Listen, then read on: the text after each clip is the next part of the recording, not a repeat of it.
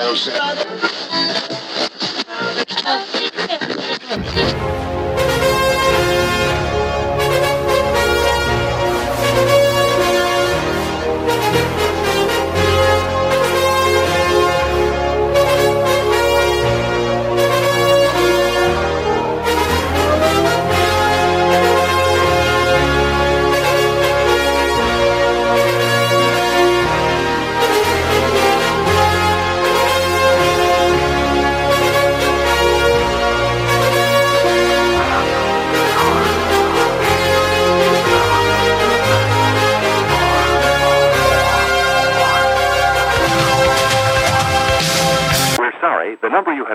is not in service at this time.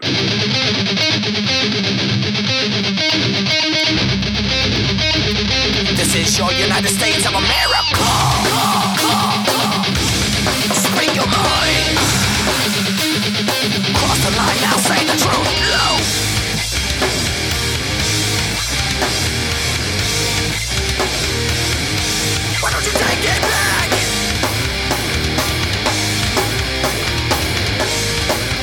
It is Friday, May 11th, 2018, and you are tuned into Season 2, Episode 19 of the Hitting the Marks Pro Wrestling Podcast, powered by TheGorillaPosition.com and presented by Hami Media. On this week's show, we've got ESPN UFC news, everything from the WWE Red and Blue brands as we build to Money in the Bank, and of course, a review preview of ROH's War of the Worlds. But before we dive in, it's my obligation to remind you this is a podcast by the fans for the fans, bringing you all the news that is news from across the professional wrestling world. You can find the show on Twitter at HTMPWPod, on Facebook at Hitting the Marks. Shoot us an email at hittingthemarks at gmail.com. My name is Jargo. I'll be your host for the day. I'm joined, as always, alongside my favorite Huckleberry, Huckleberry number one, the OG of the Huckleberry Club. Huckleberry Club is fine. RBV, Rick, welcome back to your show. It's me, it's me. It's that R to the B to the V. Rick Vickery. Happy to be back here again in the Heading Marks Pro Wrestling Podcast. But not, you know, after that hectic month, uh, especially uh, maybe the last two months, uh, the build to WrestleMania, and then, I mean, so much happening post WrestleMania, uh, so many big events, so much programming, almost that WWE overload. And I thought I was to be able to like sit back and relax, maybe kind of enjoy uh, the six week build, that slow build to their next big event. But man, I, three big days already of wrestling here. Uh, three hours, two hours, uh, an NXT show for another hour, and three and a half hours of Ring of Honor already this week. Man, it, it just never stops. Yep, and then you know there's there's you know the two hours of Impact that's coming up tonight, and then there's like two more Honor Club shows this weekend. And I think by the end of this week, I'll be at about 27 hours worth of wrestling. Do you have any kind of a, an estimate in your mind of how much wrestling you've watched this week? So uh, I, you know, really, I wasn't even looking that far forward. I was just kind of just taking a day and relaxing. Uh, but then again, a day, you know, I, I got some work done. I got up early, got got my personal work done. Uh, then just sat here for the last couple hours, just reading wrestling news. It, it, it truly does just consume our life, It and we have so does. much. We get through the weekend, and then it just starts all over again on Monday. Well, and this isn't even on the run sheet, but uh, for, a lot of you know that we actually record the day before these episodes come out, and we don't actually record at 5 a.m. I know, shocker. But now we got to watch Impact too, because I want to see Sami Callihan beat the shit out of Don Callis. I've got to Yeah. watch that. I'll definitely be tuning in here tonight. Uh, this is one of those one of those circumstances where probably stooging something off is going to work for them. Yeah, yeah. This this will spike a rating. I Well, absolutely and, you know, expect this you know, talk about stooging things off, uh, going into us. Is the Raw brand on on the tour yet, or is it just SmackDown right now? Uh, but either way, you know, we're going to get some uh, some pre-recorded shows next week, uh, so we're going to know going in. And last time they did that, you know, they leaked the big news that there was that huge title change that AJ Styles took the WWE Championship. Uh, and it, it was a, it was the right move. It gave them a major boost for the ratings on SmackDown Live for that evening. And they could use a major ratings boost because their ratings were kind of in the toilet this week. Ratings way down this week. Uh, I, I didn't see any of the SmackDown numbers. How did they fare? Um, I it, they were flat with last week. I want to say 1.66 was the rating this week. Interesting. Okay, so they they kind of held steady. Yeah, they held steady, but I mean, it, it's a 1.66. That's that's the lowest that they've had going back to I believe it was October 17th. That wasn't on a national freaking Well, holiday. And if you look to, you know, Raw had the lowest of uh, 2018. Uh, was up against some good competition in the Cavaliers, uh, sweeping the Raptors there in Game Four of the uh, Eastern Conference Finals in the NBA. Uh, but you know, if you go back and look from a year ago, uh, they, they kind of are they're holding true to where they were. This is just one of those times a year where you know, as I kind of mentioned in my open there, man, we had so much content uh, in a month span. I figured out, I think, just you know, between weekly programming and special events, just from the red and blue brand. I mean, we were over 50 hours in a month. Yeah, it- Uh, that's a lot bit for the much. consumer to take in, and, and we're kind of conditioned at this time of year. Uh, it it really slows down. Uh, you know, like I said, we've got six weeks of this until Money in the Bank. I was hoping you know maybe they take their time to give us some good programs. Looks like they are, but people are just kind of conditioned to pull away from the product right now. You know, it's it's kind of funny that you say that. That now is you know when things kind of slow down. I'm gonna pull this up here quick. Do you have last year's numbers? Uh, no, I don't have last year's numbers. Um, and I don't have that's where you were going. No, but I and I don't have the two years ago numbers either. But I know that they are down significantly from the two years ago numbers, even though they're up slightly from last year's numbers. Um, but but you say you know now is the time when things kind of slow down, and then I go to the New Japan Pro Wrestling website and I see Friday, May 18th, Saturday, May 19th, Sunday, May 20th, Tuesday, May 22nd, Thursday, May 24th, Friday, May 25th, Saturday, May 26th, Sunday, May 27th. Welcome to the best of the Super Juniors, where you have a wrestling show to watch every day of the week.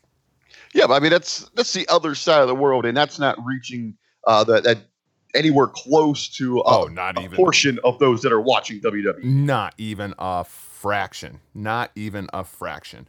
Um, let's let's uh, go ahead and let, we're gonna kick things off with a little bit of news because I, I feel like this story kind of trumps everything. And number one, it trumps everything because of its importance. And number two, it trumps everything because people have the wrong idea here.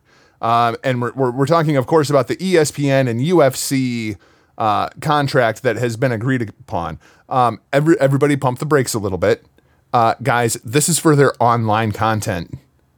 This this is just the online content. This is not ESPN. This is not E ESPN2. This is not ESPN News. This is not ESPN the Ocho. This is ESPN Plus, which is an online service that you pay $5 a month for. People are making a much bigger deal about this than it really is, Rick.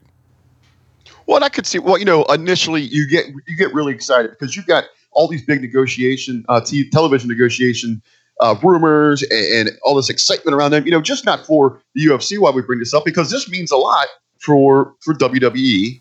Yep, absolutely. People are like, oh, well, the Fox deal is done. WWE's going to Fox. No, no, pump the brakes a little bit.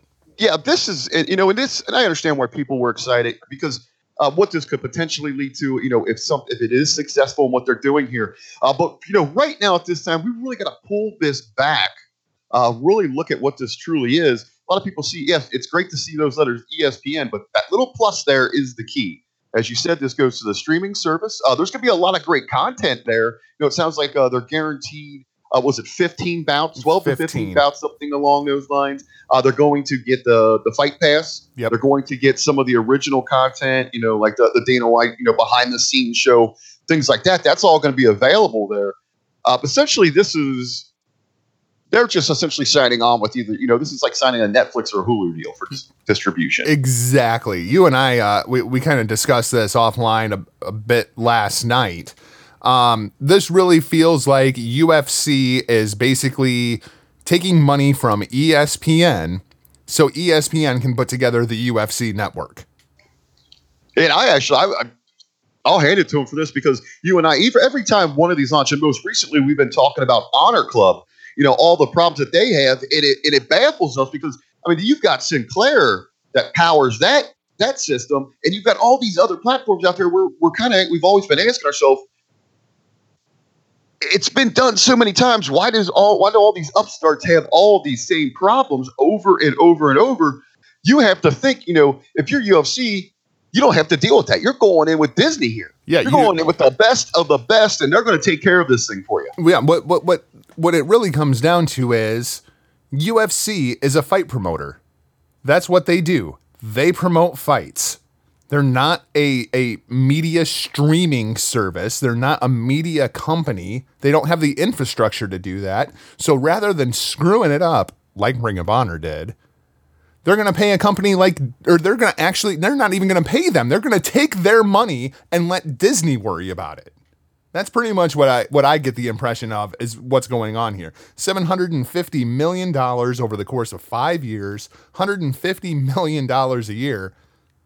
This is a win all the way around for the UFC, and I, you would think that this is a win for Fox because I don't think Fox wanted anything to do with taking care of the UFC streaming platform. And they save $150 million a year. Well, and you know who's who's to say? I, I'm sure there's going to be some conflict of interest there, but this doesn't sound like this is the end. This can't be the end for UFC. I mean, you think they're probably out? They got to be out there somewhere uh, fishing for a, a true a traditional deal, or do you think this is it? No, Forbes.com even came out and said immediately that the UFC is still looking for a broadcast deal. This was all about online digital streaming rights. That's all that was really at play in the inside of this deal. Now, granted, yeah, it would make things a lot easier if ESPN just took care of all of it. But the UFC, once again, they're fight promoters. They don't really care if Fox and UFC want to, f- or er, Fox and ESPN want to fight over them.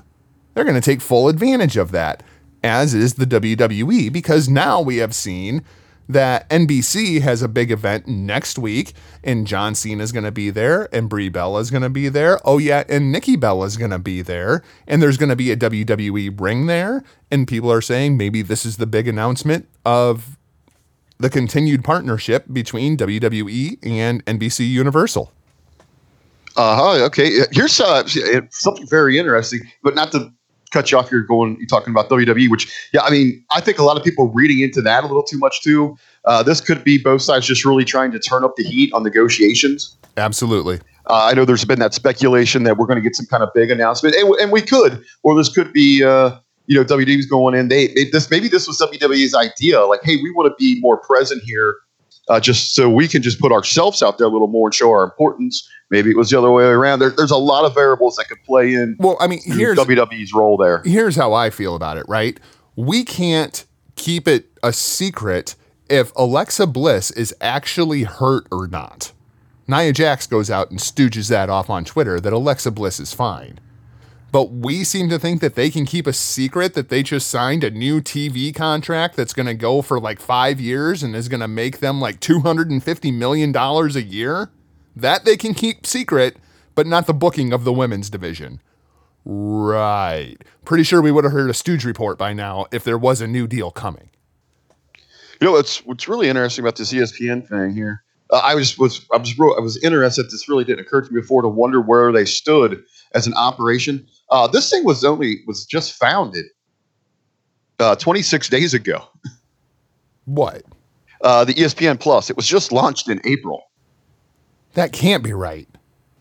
That can't be. It may be. It may be a relaunch because I know the Iowa Hawkeyes Big Ten basketball games were on ESPN Plus this season.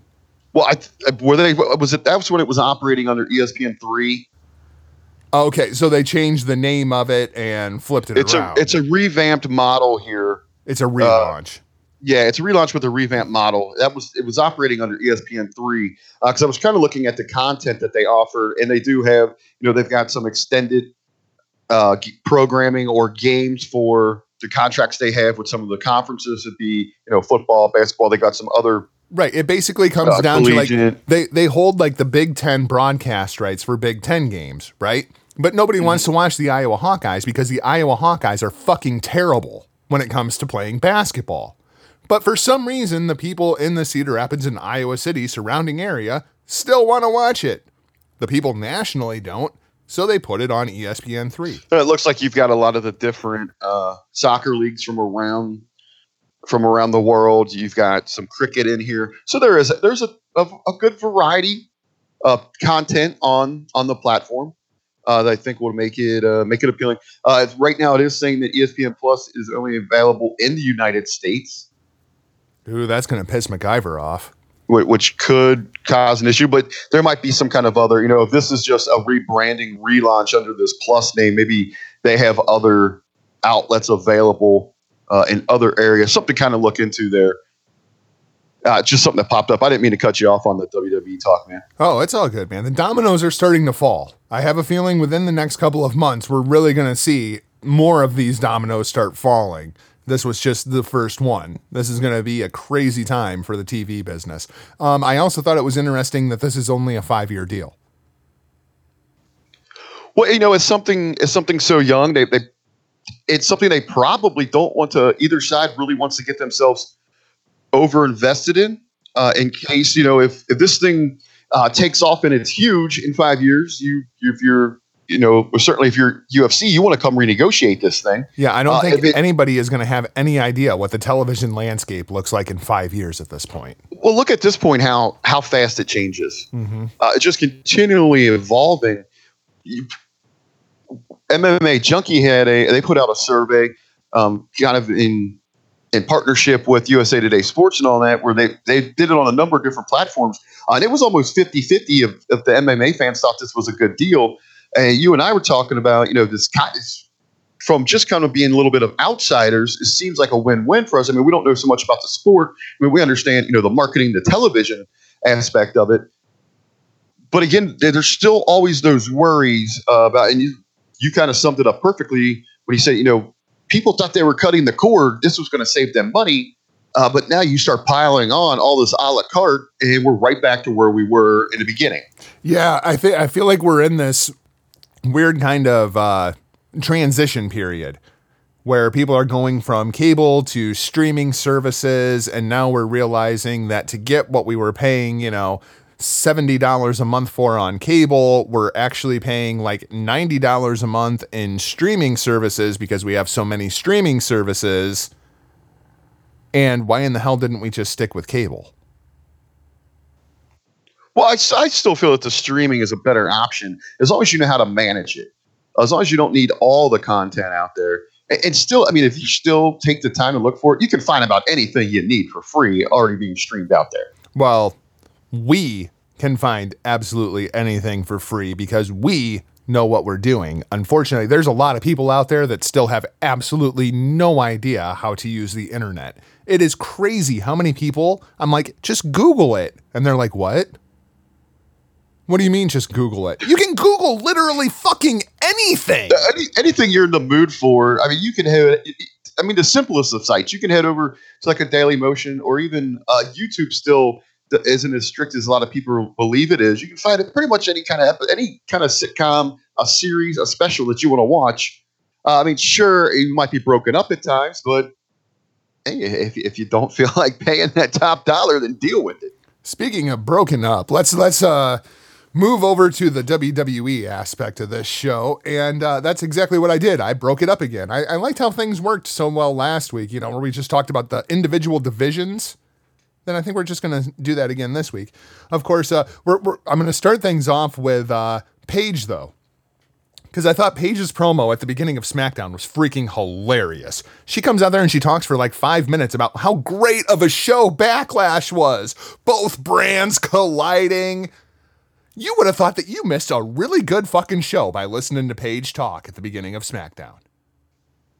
Hey, you know, it's she she put it over pretty well. Uh, but hey, with just like WWE production, if you would just watch their uh, video vignettes, uh, you would think it was the most uh, most entertaining, top notch, uh, far superior entertainment platform in in the entire world.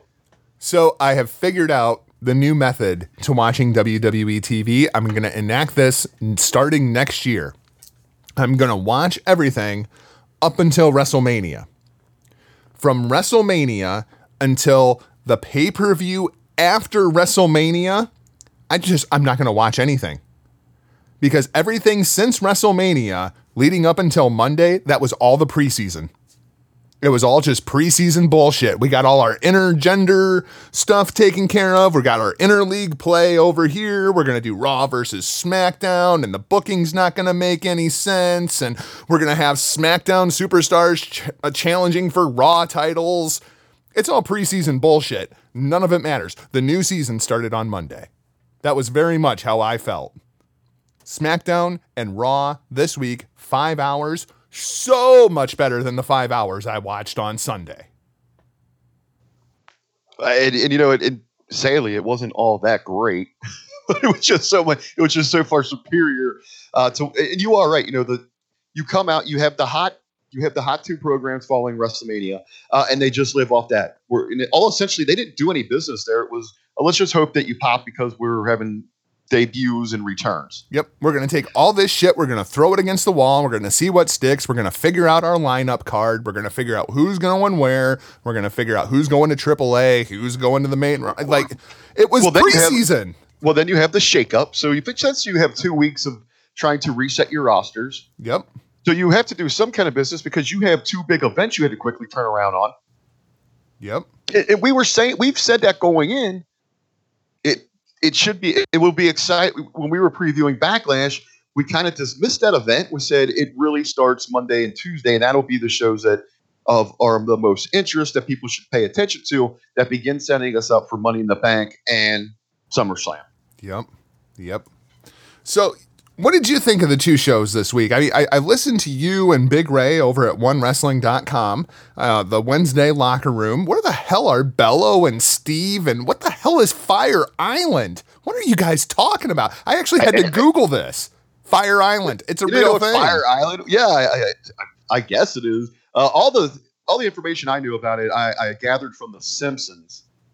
Uh, I know it's I know it is a favorite uh, vacation destination of one Mister Smithers. Uh, apparently, apparently, this this is Ray's this is Ray's informants letting me in on this. I don't know this firsthand, uh, but apparently, uh, Bello and and Billy Ray they they had a, a great time there, staying in the in the Mister Smithers suite. Uh, now for Strangler, he wasn't with them. Uh, he was off taking care of, I guess, some top secret, possibly uh, some two CW business. Ooh, this intrigues me. Look forward to that. Look forward to that. Uh, speaking speaking of, uh, as we're sitting here recording, I got Big Ray blowing up my inbox on Facebook. Uh, I, I'm getting uh, he's in tears. Uh, he just called me a liar uh, because we never invite him on on this show with us. What? We never invite. Yeah, yep. I got I got the I got the, the crying face. I said, uh, anytime you know that uh, that he called me a liar. So I, we're gonna have to we're gonna have to keep that in mind. See, I can never keep up with his schedule. Yeah, no, no. Huckleberry number four is just trying to get over. See, that's all it is. He's just trying to cause more problems. You see this this thing that started on Twitter, Huckleberry Club? Did you see I- this? I, I saw a little bit of it earlier. I want to go back and look at it. What?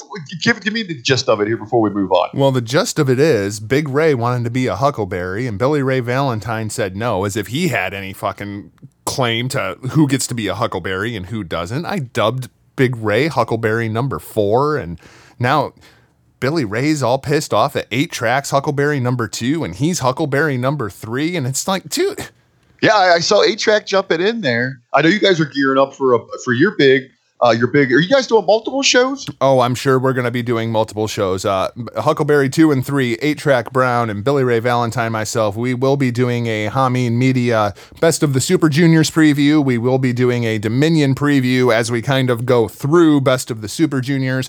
I'm guessing you'll probably get a show like once a week. I mean, Best of the Super Juniors runs for five weeks, I think it is. So we'll probably do like one show a week, just kind of recapping the best of the Super Juniors for those of you who don't want to get up at five o'clock in the morning and watch the matches. There we go. Something to look forward to. A little extra treat for everyone there. Uh, I would actually, I would suspect that might be a crossover, which I know. I mean, we'll use it here as well. But I think I believe every everyone on that's going to be involved in that is involved with one wrestling. So uh, That very well could be. That very well could be. There, and then I, I made the comment on Twitter that there will be a best of the Huckleberries tournament coming up on Hameen Media.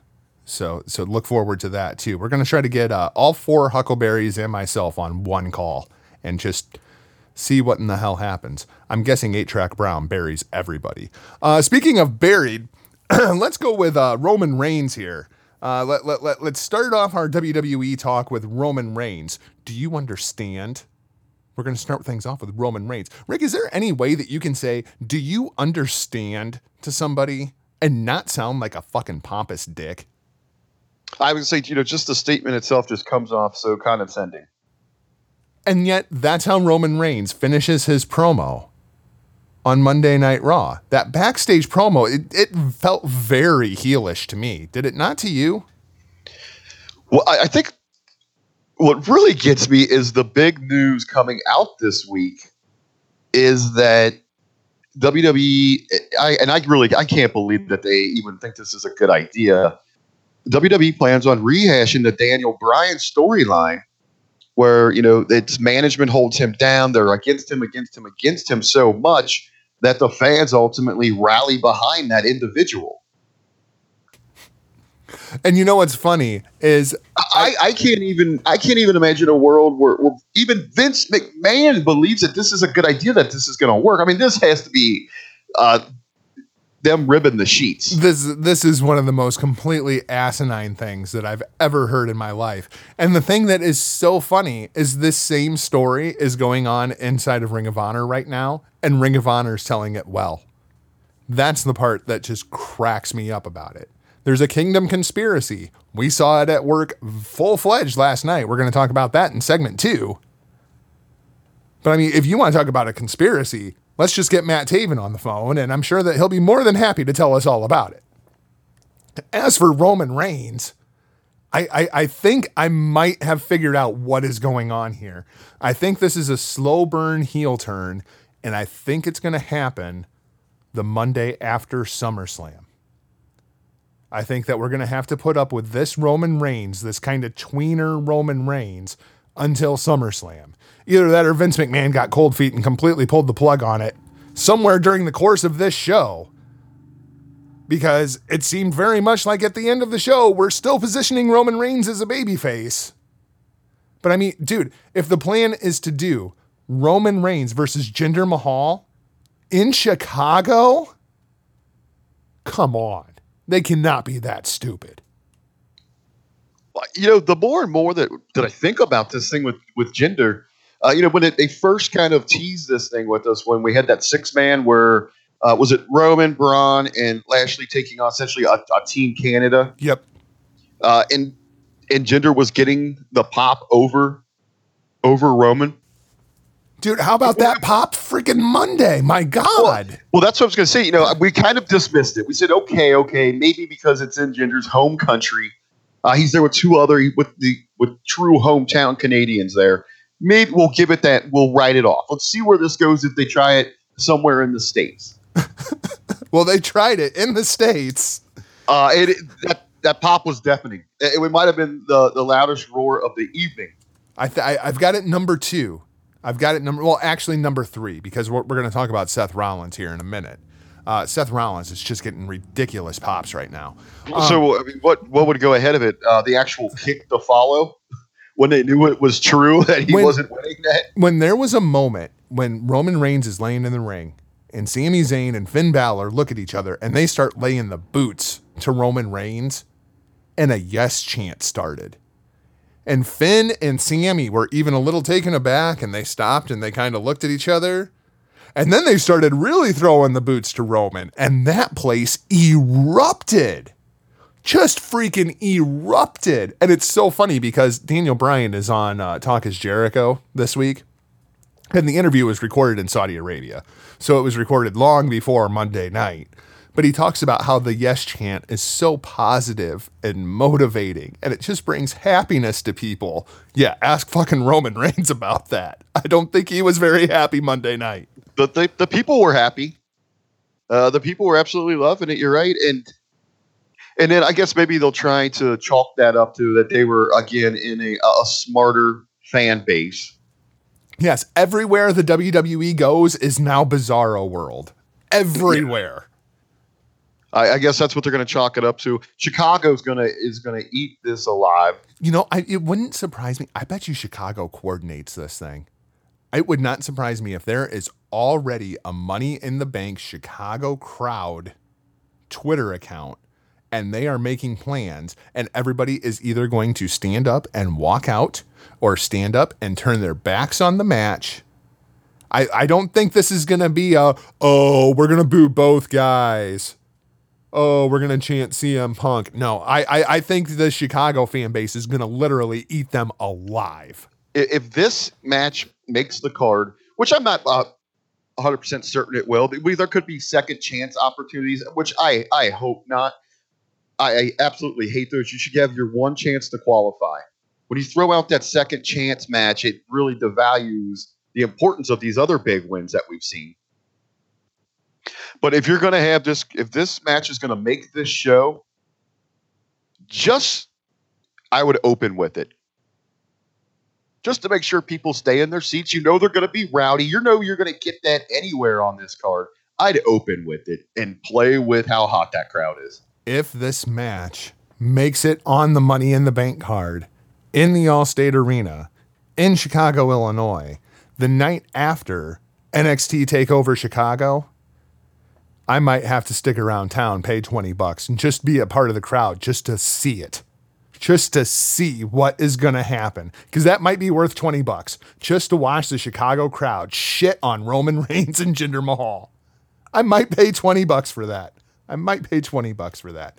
Um, let's let's let's talk a little bit about the uh, triple threat match. Finn Balor qualifying for the Money in the Bank.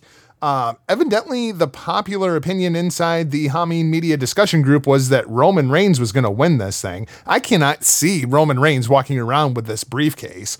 Um, after Kevin Owens lost earlier in the night, I didn't see Sami Zayn winning this match. It seemed kind of obvious to me that Finn Balor was going over here. Did you think it was the right call? Yeah, and I don't think, I don't really think either. I, I mean, I guess you can make an argument where Sami would have been decent with the case. It's just something I don't think that he really needs. Uh, it definitely doesn't fit into anything going with Roman.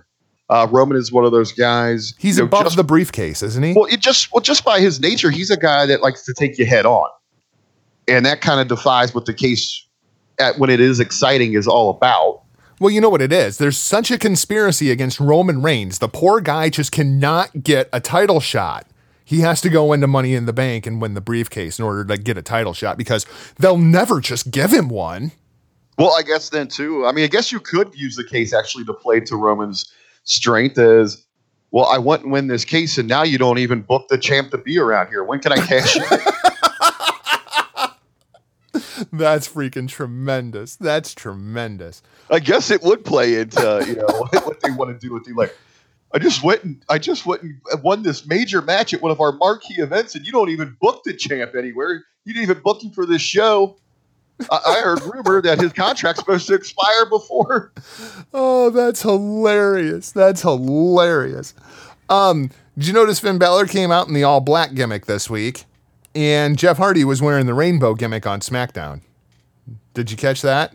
Yeah, I, I, I took just a brief notice of it. It didn't really mean anything to me. I Doesn't mean as- anything. I think they're just trying to potentially move away from the Balor gimmick. Well, I, I Balor in the black is where you can really take him serious. Like he was really focused here, and you and you have you see a little more fire out of him with that. Thought Finn looked good this week. And with the Hardy thing, what was he ever referred to as like the Rainbow Warrior? Mm, I know a lot of Jeff Hardy's monikers, but uh, that one doesn't. That one doesn't ring a bell. I thought it was there was like some kind of tie, and it works. I mean, it doesn't necessarily have to represent uh, the LGBTQ community. Uh, it's just you know Hardy's a, a colorful guy. Well, we'll we'll we'll talk a little bit more about the uh, qualifiers for the Money in the Bank ladder match as the show goes on here. Um, want to talk a little bit about Jinder Mahal. Uh, I think my favorite match on WWE TV this week was Jinder Mahal versus Chad Gable. Those two got really good chemistry together. I really enjoyed that match Monday night. What did you think of that? Yeah, good match. Uh, Jinder gets his win back. Both of their matches have been pretty solid. They work well together.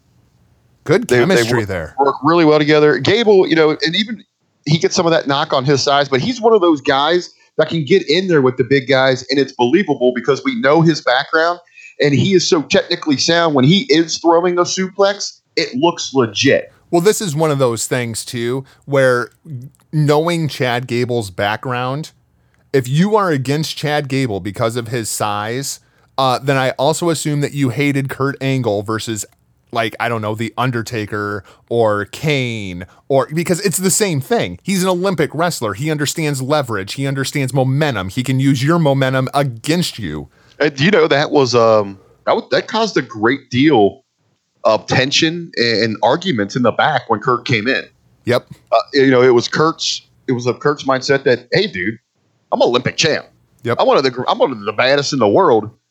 I could beat anyone here, legit. It's well then you- documented that the first time Kurt Angle met Vince McMahon, uh, he said, "You realize I can't lose, right?" and that's why I mean they almost broke the deal off because it's like, well, yeah, you have to lose. But then there were guys like on you know on the other side, like I don't know, I, Triple H is someone I heard was very vocal about it. Uh, Taker probably brought it up, he doesn't. That doesn't really seem like his mo. But you know, there was that when you get Kurt in the ring with these guys that are six six plus, uh, you know, two hundred and sixty five, nothing but muscle. the, the the image is so off. Well, and it's kind of the same thing that we talked about with Zack Sabre Jr. over in New Japan. Yeah, he's tiny. Yeah, he's scrawny. But there's something about his style and the way he uses leverage and submissions and pressure points that he's believable. And it's kind of the same thing with Daniel Bryan. and there, there's a major there's a huge difference between you know the the guys like that that know how to use their bodies that are so technically sound that you can buy into having a chance in these fights uh, you know opposed to some the dot dot dive guys that need all the setups that just looks like you know a choreographed dance routine. Although sometimes I do wish that we would get a little bit more of matches like Bully Ray versus Cheeseburger. We're going to talk about that one in segment two, too. uh, that, forward that. probably uh, just a, a little teaser. We're going through all these matchups here. That that's probably so far my match of the week. I absolutely love that. That was fun. Uh, let's talk about Seth Rollins Um, because I have a new working theory with Seth Rollins. You ready for this one, Rick? let's have it Seth Rollins is how Roman Reigns is going to turn heel. My prediction is now Seth Rollins is going to beat Brock Lesnar for the championship of the universe at SummerSlam. And the Monday after, Roman Reigns is going to turn heel on Seth Rollins. That's where I'm at with it.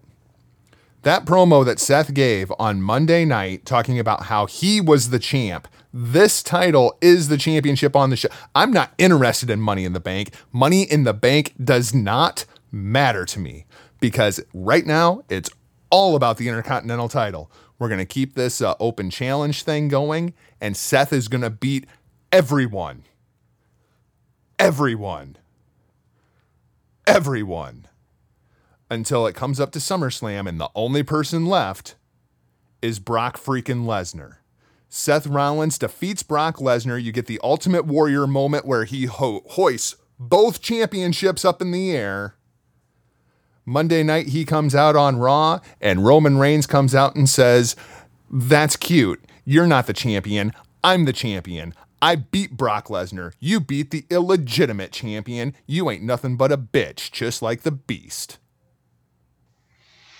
I could get behind that, man. I definitely see that happening. Just Definitely that, that, see them going jealous. Roman Reigns. I'm the real champ. You didn't beat nobody.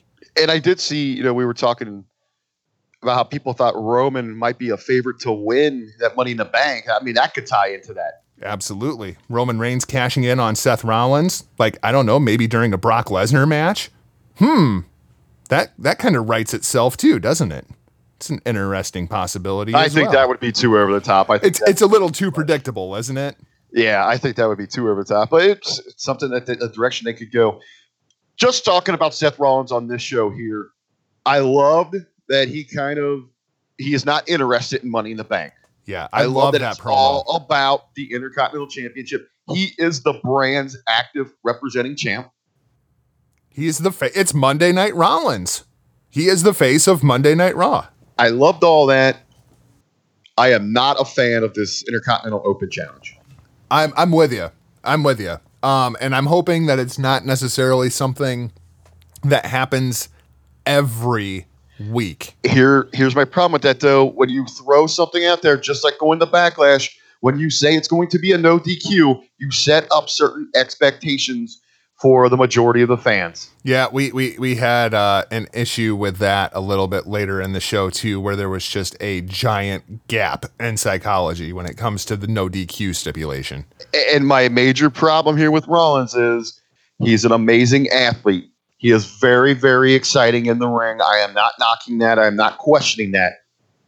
My issue is he tends to wrestle the exact same match. Yep, I completely agree. Uh, my They problem though, overexpose big spots, and there's a reason I call him false finish Rollins. Uh, the thing that is great about Seth Rollins, though, and we saw it Sunday with The Miz. I still believe that that was the best singles one-on-one match that The Miz has ever had. Was was Sunday at Backlash. Monday, that th- this isn't even close. That was by far the best match of Mojo Rawley's career, even though it was a typical Seth Rollins match. That there are two aspects to the Seth Rollins match. There's all the offense that you know that you're going to get in every single match, the more intriguing part to me is watch how he makes his opponents look good. Because he's been doing a hell of a job at that right now. I mean, good God, he elevated Mojo Rawley.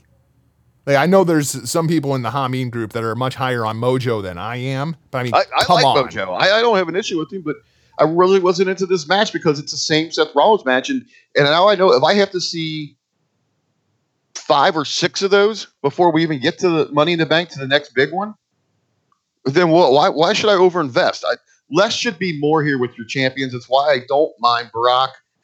I, I, I do I do appreciate that you got your working champ that's there every week. That's fine, but he doesn't need to be out there doing this every week or be involved in a one on one and some kind of open challenge every week. Yep, completely agreed. And Uh, how come it's always losers that answer it through the that answer it like through like weekly programming? That's a good question. That's a good question. I, and, and I think the better question here is why in the fuck wasn't that Zack Ryder? We Ray and I were talking about that in the uh, the joint production that we had going on between well on wrestling video and as we filled in for Hameen for uh, Wednesday's episode of the Locker Room. Uh, Ray was asking that, and, and it didn't really occur to me. So we were talking about it over on Facebook and Hameen discussion group. There still is question: Is he still injured? Because remember, he missed the the greatest Rumble ever due to an injury at a, a live event or a dark match uh, to Mike Kanellis. That's why he wasn't in that match. So that's possibly it. But there was some debate uh, if well, oh yeah, someone actually I think it was uh, maybe John Bruno brought up that he actually worked a dark match on Monday or yeah at this event against Kurt Hawkins. Yep. Yep. Uh, the, the thing was, uh, Zack was afraid that he tore his ACL. Uh, he went in for further testing, came back that it was just inflamed. Uh, he just needed Okay. a little bit of time off. He kind of nursed it back to health. Uh, Zack Ryder is cleared at Yeah, this I point. mean, okay, so that's what we were asking when we record it late Tuesday. I mean, why not? Why not put him in this spot? You know, do the baby versus baby. That's fine, but get that home, get that hometown crowd riled up for you in that hour three. Show some excitement because as we saw, I mean, the home audience had already checked out. So do something for the people in the arena. Well, you know what it was. You want Zack Ryder getting a bigger pop than Roman Reigns?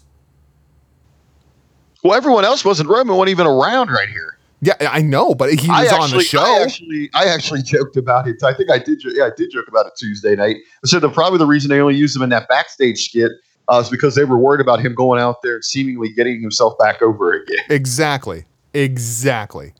Uh, let, let, let's talk about somebody else who got himself over. Of course, that's Daniel Bryan. Um, Bryan and Rusev, Money in the Bank qualifying match on SmackDown Live. Uh, lots of questions coming out of this one, Rick. Um, I guess as a Rusev fan, should I be excited that this is the beginning of the Rusev push? Or as a Bryan fan, should I be disappointed in how he's been handled since he came back to the main roster? Or option C, do I just need to pump the brakes and let all of this play out? Right now, I'd say it's probably best to go with uh, option C, the old Austin Aries uh, option C. But talk about just in the finish, what a shock! Yeah. Yeah, out of This- nowhere. This, was literally was one of those times where I was like, "Wow, uh, did not see that coming whatsoever." You know, I, I expected Rusev to go over, Yeah, but so did I. clean. Yep, so did I. Um, I, I'm not really sure what to make of this because of the way that they went off the air. Uh, I mean, a, a, as SmackDown goes off of the air, we're seeing poor, dejected, questioning himself Daniel Bryan. We're not seeing happy, celebrating Rusev. So I, I, I feel like the Bryan story is what's important here, and it just so happens that Rusev was on the other side of the ring across from Daniel Bryan. I, I want to believe that this is the beginning of a Rusev push. I just don't believe that this is the beginning of a Rusev push. Well, you know, some things on the Rusev front. And, you know, going back, I was talking about this. Every, when everyone thought at the Greatest Rumble that they were they were actually it was just it was symbolizing the, the actual burial of Rusev. You know, and I praised that he got the opportunity to go out there and work with the Undertaker. He got extended time. It was a great match. Probably the best match from Undertaker we've seen in a couple years. Correct? I don't know. I haven't seen it. Uh, a, a great match. Probably, you know, going back to maybe the stuff that he did uh, with Lesnar for how, how good he looked, how active he was. It was a great match. I told you, I told others then, it was a perfect spot for him. It was a great rub. I hope I'm right that Undertaker went in the back. Undertaker's a kind of guy that can go up to the brass and let them know, hey, you've got something. He's working his butt off. He's something special. Take care of this guy. I, I think that might be a part of what's going on here. I I don't think we see Rusev win Money in the Bank, but we do know that he is challenging Hardy on live events now for the United States Championship. Maybe that is a direction that he goes, and I'd be perfectly okay with that. There is other questions involved here. Are, are they are they really going to go with that Lana direction? How does that affect, Aiden English? I think there are things that we can concern ourselves with Rusev, but like you said, maybe the bigger picture here is what's happening with Daniel Bryan. Well, as far as Lana is concerned, I, I feel like they basically cut her legs off this week. I mean, if Lana was trying to say that there's something missing from the uh, Rusev act and that Aiden English is holding him back, well, I just qualified for money in the bank by pinning Daniel Bryan clean in the middle of the ring. I think I'm doing all right. she could come at it as okay no offense to you english you you helped him get to this point uh, but when he falls short in that money to bank match she could easily throw out there you you know that was just you taking yourself to that level you want to go that next step last time you did it it was me with you not this guy you need me i'm that extra ump that you need to get over that hump she could go with that approach there now, did you see? I, I know everyone's a little surprised that Big Cass didn't get involved in this match. He was taking credit on social media and through .com afterwards. Uh, you know, taking credit for Daniel losing, saying that his head wasn't in the game. He wasn't quite there because of the beatdown he laid on him post match at Backlash. Uh, but now we got a story out there that there might be a little heat on Big Cass backstage from the segment involving the midget last week. Yeah, that broke shortly before we started recording. Gonna kind of wait and see how this thing plays out. Yeah, it seems like something because he wasn't on Tuesday. It seems like something Meltzer would just say, like, "Oh, I bet you he's got heat." Well, it didn't come from him. It came from that rat. Oh well, there you go. So I mean, I, I that's probably something that's they're exaggerating. They're just trying to connect some dots that aren't there. Yeah, yeah. It was it, was, it seemed really hard to get a lot of people onto the show, and it really seemed like if someone took a big loss on this show, they were trying to just out of sight, out of mind them because you know we didn't even have a Samoa Joe sighting. Yeah, I, I liked SmackDown though. Um, I think Paige had about the longest promo on the show, and it was right at the top. It was about a five minute promo. Everybody else, it was in and out. It was a tight show. It, it was very wrestling heavy. I mean, we had a couple couple matches going, you know, fifteen whatever minutes, uh, going through a couple commercial breaks. Yeah, Heavy on the wrestling. really enjoyed the pacing of SmackDown. Really enjoyed it. Uh, let let let's uh, move on to uh, Owens and Strowman.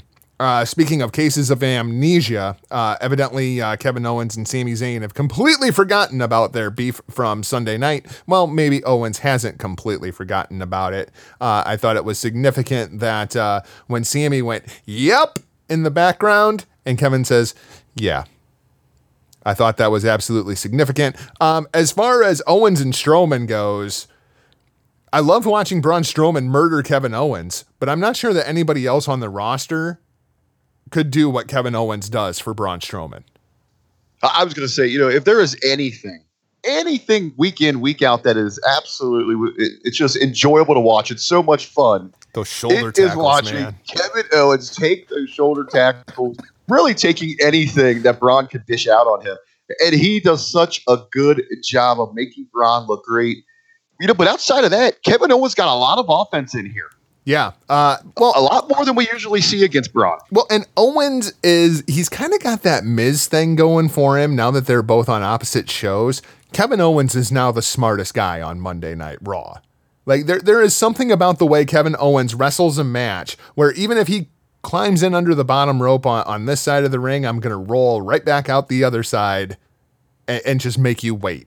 I love the psychology of Kevin Owens matches. Just love it.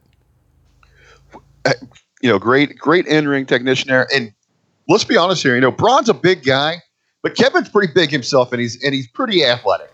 Yeah, and he's believable that he could take it to Braun Strowman simply because of his size and his Right. athleticism. and I think that's why we got the offense that we did here.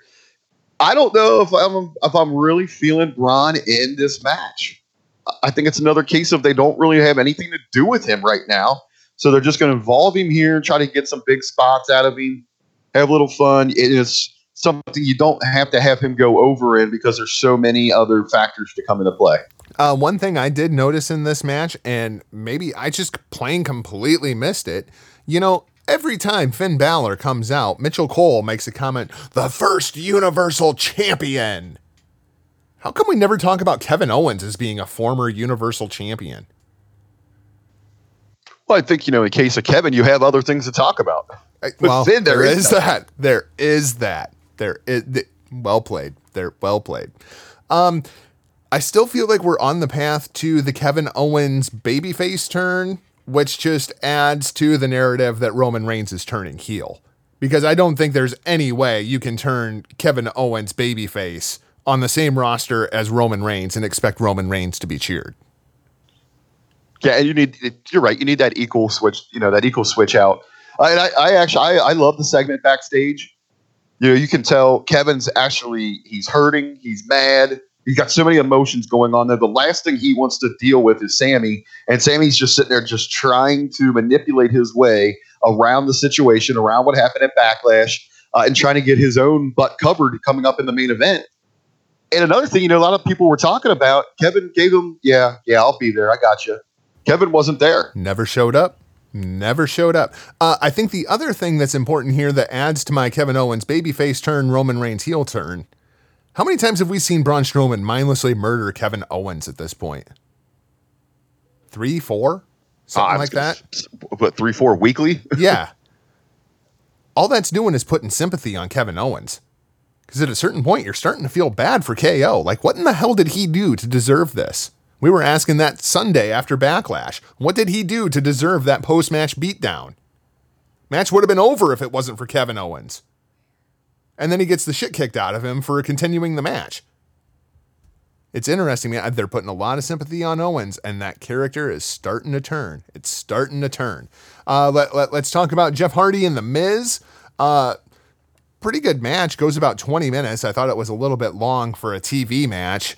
Um, but I mean, you know, again, it's Jeff Hardy versus The Miz. You, you've got two of the best in the business. I expected a good match. I thought Jeff Hardy looks like shit for even being in a Money in the Bank qualifying match after Seth Rollins comes out and says, I don't care about Money in the Bank. This is the title.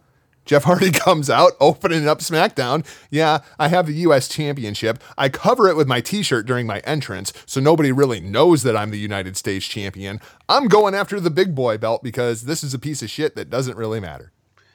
I think what it was saved. It you're, right to an extent where it does. In comparison, it looks bad. You know, one champ really respects his his title, where the other is just using it. It, it what it appears maybe uh, you know leapfrog.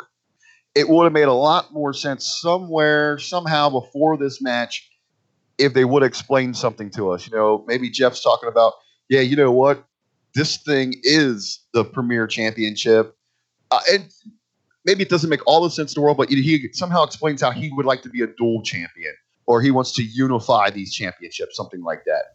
Yep, I'm with you. I'm with you.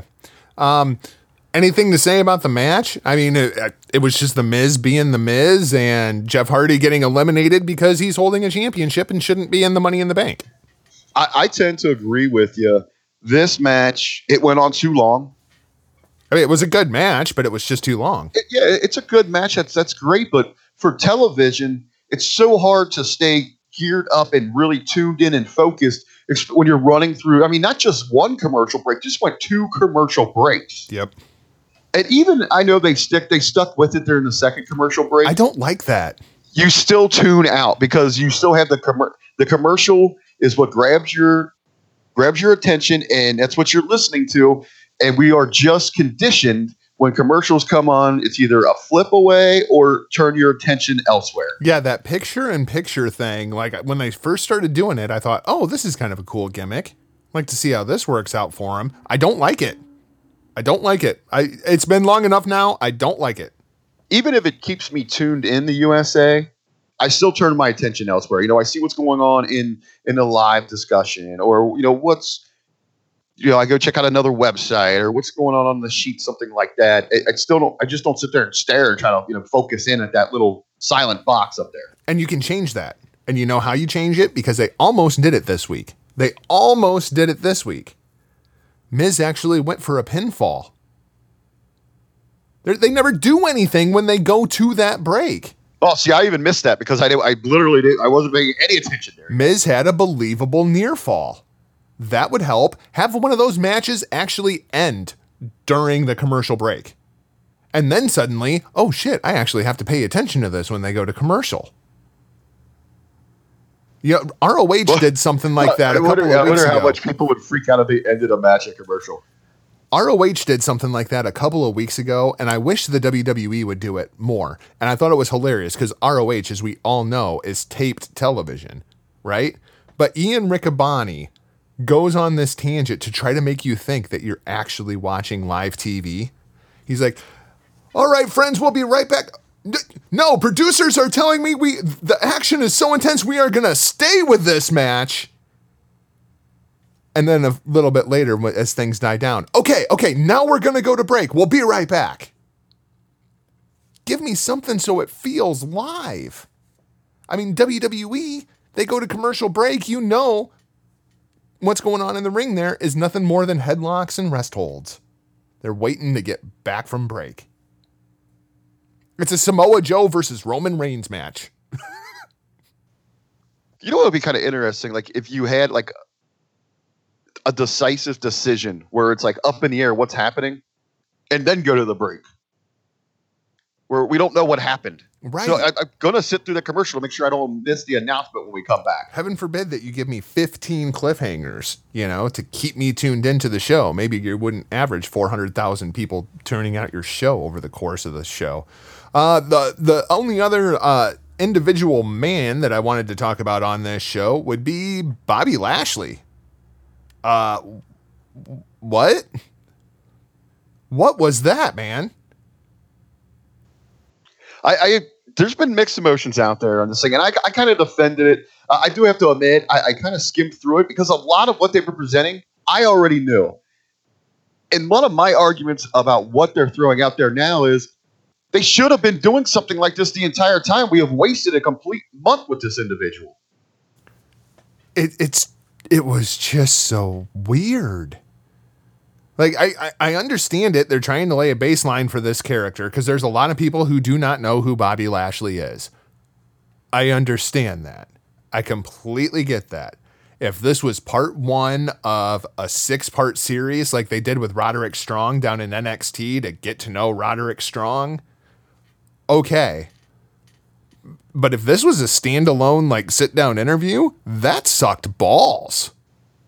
Well, how did it actually end? I mean, was there like an open in it where we could have another one, or is this a case of where everything red and blue? It's the uh, we it's the sixty second booker. Oh, this is something that worked great if you draw it out, but we do, we have to we have to cram it all in right away. Yeah, it just it was weird. Like, I mean, I guess they could keep it going, but it's so weird because like Bobby Lashley's sitting there talking about his family. He's talking about his sisters and you know coming up with his sisters, and yet it feels so scripted and not authentic at all. Like they took all of the emotion out of Bobby Lashley and just turned him back into the robot that Bobby Lashley was before he left the WWE. Like all of that character was just gone. Okay, see if that's the vibe, then that's that they're they're completely going in the wrong direction here. I, I kind of skipped through it. I didn't watch Raw during the original run. I caught it the next day, so it was I had the the luxury of hitting the fast forward a little bit, and I saw some of the the the, the photos they were showing. They were things that I knew about him. It's like they need to bring these out. We need to know about you know how his athletic background, his MMA background, his military upbringing, his military service, you know, what drives him, what makes him this upper echelon, you know, professional athlete, just not professional wrestling, but in the entire world. We need to see that there. I know they got a little heat because they didn't include his most famous moment in WWE uh, from his first run, which is obviously involves our current president, Donald Trump they're getting a little heat for that, but did people really expect them to do that? There's no way they're touching that. Well, I felt the same way. I, I saw some people in the Hameen Media discussion group. Oh, heaven forbid that you say anything about what he did at Impact. Why in the fuck would they? Right. Like they never have with AJ Styles. Why in the hell do you think they're going to I, with I Bobby don't Lashley? understand why people still get upset or expect them to do something along those lines right now. They didn't do it for Kurt Angle. They didn't do it for Sting. They don't do it for AJ Styles. Yeah, And- and seriously, when they actually, guys. actually when they show a glimpse of it or make up just a brief mention of it or of New Japan, people just completely freak out like it's the greatest thing in the world. and they never say New Japan Pro Wrestling. They might say IWGP Heavyweight Champion, but they never say NJPW or New Japan Pro Wrestling. Uh, yeah, I mean, to this point, people should know uh, how the company operates. It's no big surprise here. Yeah, it's like come gonna- come down off the soapbox. We, we we- we've heard this soapbox for literally eons. You know, guess what else they didn't do? Talk about Ric Flair's time in WCW. I mean, the come one on. thing, yeah, when he came in, he was the real world's champion. Yeah, and that was it. NWA or WCW. It was just that he was out there doing it in other places that Hogan wasn't. Yep, but they ain't gonna tell you where they are. I mean, come on. The only thing I wish they would do uh, that kind of pertains doesn't kind of pertain. It exactly pertains to Impact Wrestling. Just lift that whole. Uh, what what was the camp that he is in for MMA? Um, American Top top, team. team. American Top Team. Just lift that whole angle. Yeah. Just bring that whole thing over. Do it over again on your platform with your production uh, and your larger stage. Um, you know, I and, and people are kind of irritated that they're not talking about Bellator too. Um, I actually think that's a good thing because when you say MMA, people think of the UFC. When you say UFC, they think of MMA. Just like when you say pro wrestling, they think of the WWE. Yes. Bellator. Uh, anyone- people don't know what there. Bellator is, guys. I, I understand inside your little bubble, inside the MMA bubble, everybody talks about Bellator. Outside of the MMA bubble, nobody knows what Bellator is. Uh, it's it's just like when we go out and someone asks us, "What do we do?" and we mention that I I do a podcast for professional wrestling. Oh, you mean WWE? Yep. They immediately think of Hulk Hogan. When someone like a, a Papadon or Ben Hameen or Stevie Richards go out, what do you do? I'm a pro wrestler. Oh, that WWE stuff. Yep. Yep. That's immediately where their brain goes. And you want to know when you're over? When those people know who the fuck you are. When Jargo goes, I have to be up at 5:30 in the morning to watch wrestling. WWE has a show on at 5:30 in the morning. Yeah. yeah. Yeah. Trying to explain to people that I watch pro wrestling from like I've Japan. got to the point where I got to the point where you know it is other. We cover other things. There's other promotions. We do a lot of work with Ring of Honor. As I'm trying, I got a big interview lined up. Jargo and I we're going to interview one of the tag team champs. Oh, that Hardy guy? No, he's a you know. Yeah. Yeah. You just you give up. Yes, yes. I am interviewing uh, the Hardy tag team guy from WWE. Yes, whatever the hell, whatever you think in your mind. Yep, whatever whatever you think. So let's uh let, let let's flip it over to the uh, women's division and toss it over to the Jersey Mike segment presented by Kleenex. Introducing new softer Kleenex tissues. Now in prettier packages. Sometimes a little change can make a big difference. Kleenex, softer, prettier. Rick, what did you do? What did you Dude, I- do? Did you see this report coming out? I, I hear Charlotte's having problems. Rick, what did you Oh, do? man, I, you scared me there for a moment. what did you do? You, you know, I, I thought you'd come in here trying to make a, a joke, make make light of this thing. Uh, I just want everyone out there, if, if we could have just a, a moment of silence, really, to just to just it just really reflect on the excellence that is Charlotte Flair, and, just and just wish her well. Uh, this is a this is a, a major undertaking for her, uh, and you know, really, you know, I, I feel sorry that you know that she's going to be on the sideline. She has to deal with this. Uh, but I, I really feel sorry for, for those that are going to miss her in action. Retrospective moment of silence for one of Charlotte Flair's fake boobs. Um, so on this show we had Charlotte Flair versus Peyton Royce. Charlotte going over. Um, what did you think of the match?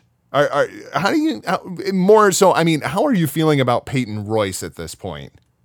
Because I mean, we all know that your precious Shar Shar is, you know, your precious Shar Shar. She is the alpha female of the WWE. I will absolutely give you that. We all know how good Charlotte is. Uh, the Alpha is even having trouble getting decent matches out of these girls. Yeah, it, it feels really rough, man. Really rough. Uh, it's, I don't know if they're ready to be working on this level. The girls got something going on. You know, people who are paying attention to them through their promo work.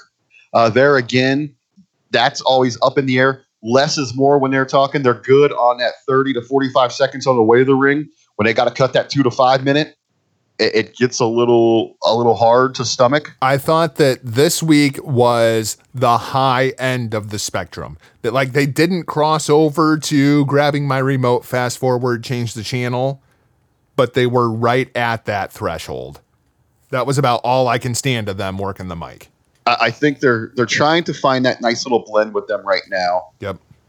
I know, you know, with the looks, with their act, they want that to be featured. I just think that they're in over their heads working with someone that high up the card. They're they're more of a less is more snappy one-liners. They're not 15-minute talkers. I, I don't know where they should have went with these girls. I think they just I think they threw them into the pool too fast into the deep end. See, I don't think they threw them into the pool too fast at all. I mean, I, I felt like Iconic was ready to come up. We talked about them coming up for months. I'm okay with them coming up to SmackDown. I just don't think they should be out there featured with Shar Shar right now. well, I And I get the logic. I get the logic. You want to put them out there with the best uh, to hopefully cover up some of that where they can play to their strengths. Uh, but we've already seen here in the month that they've been up here that, that, They that are even the just best, overwhelmed, man. the best on that brand can't make them look good. It seems like they're, they're just like a step behind in the ring. yeah. Yep. Yep. I completely agree. Uh, somebody who is not a step behind in the ring. Of course, Charlotte qualifies for Money in the Bank. By the way, she's, I believe, both Rick and I's pick to win this thing. Really want to see Charlotte with that briefcase. Well, and what's hey, we don't even know. You know, hopefully she's going to go on this tour and then have the repair done.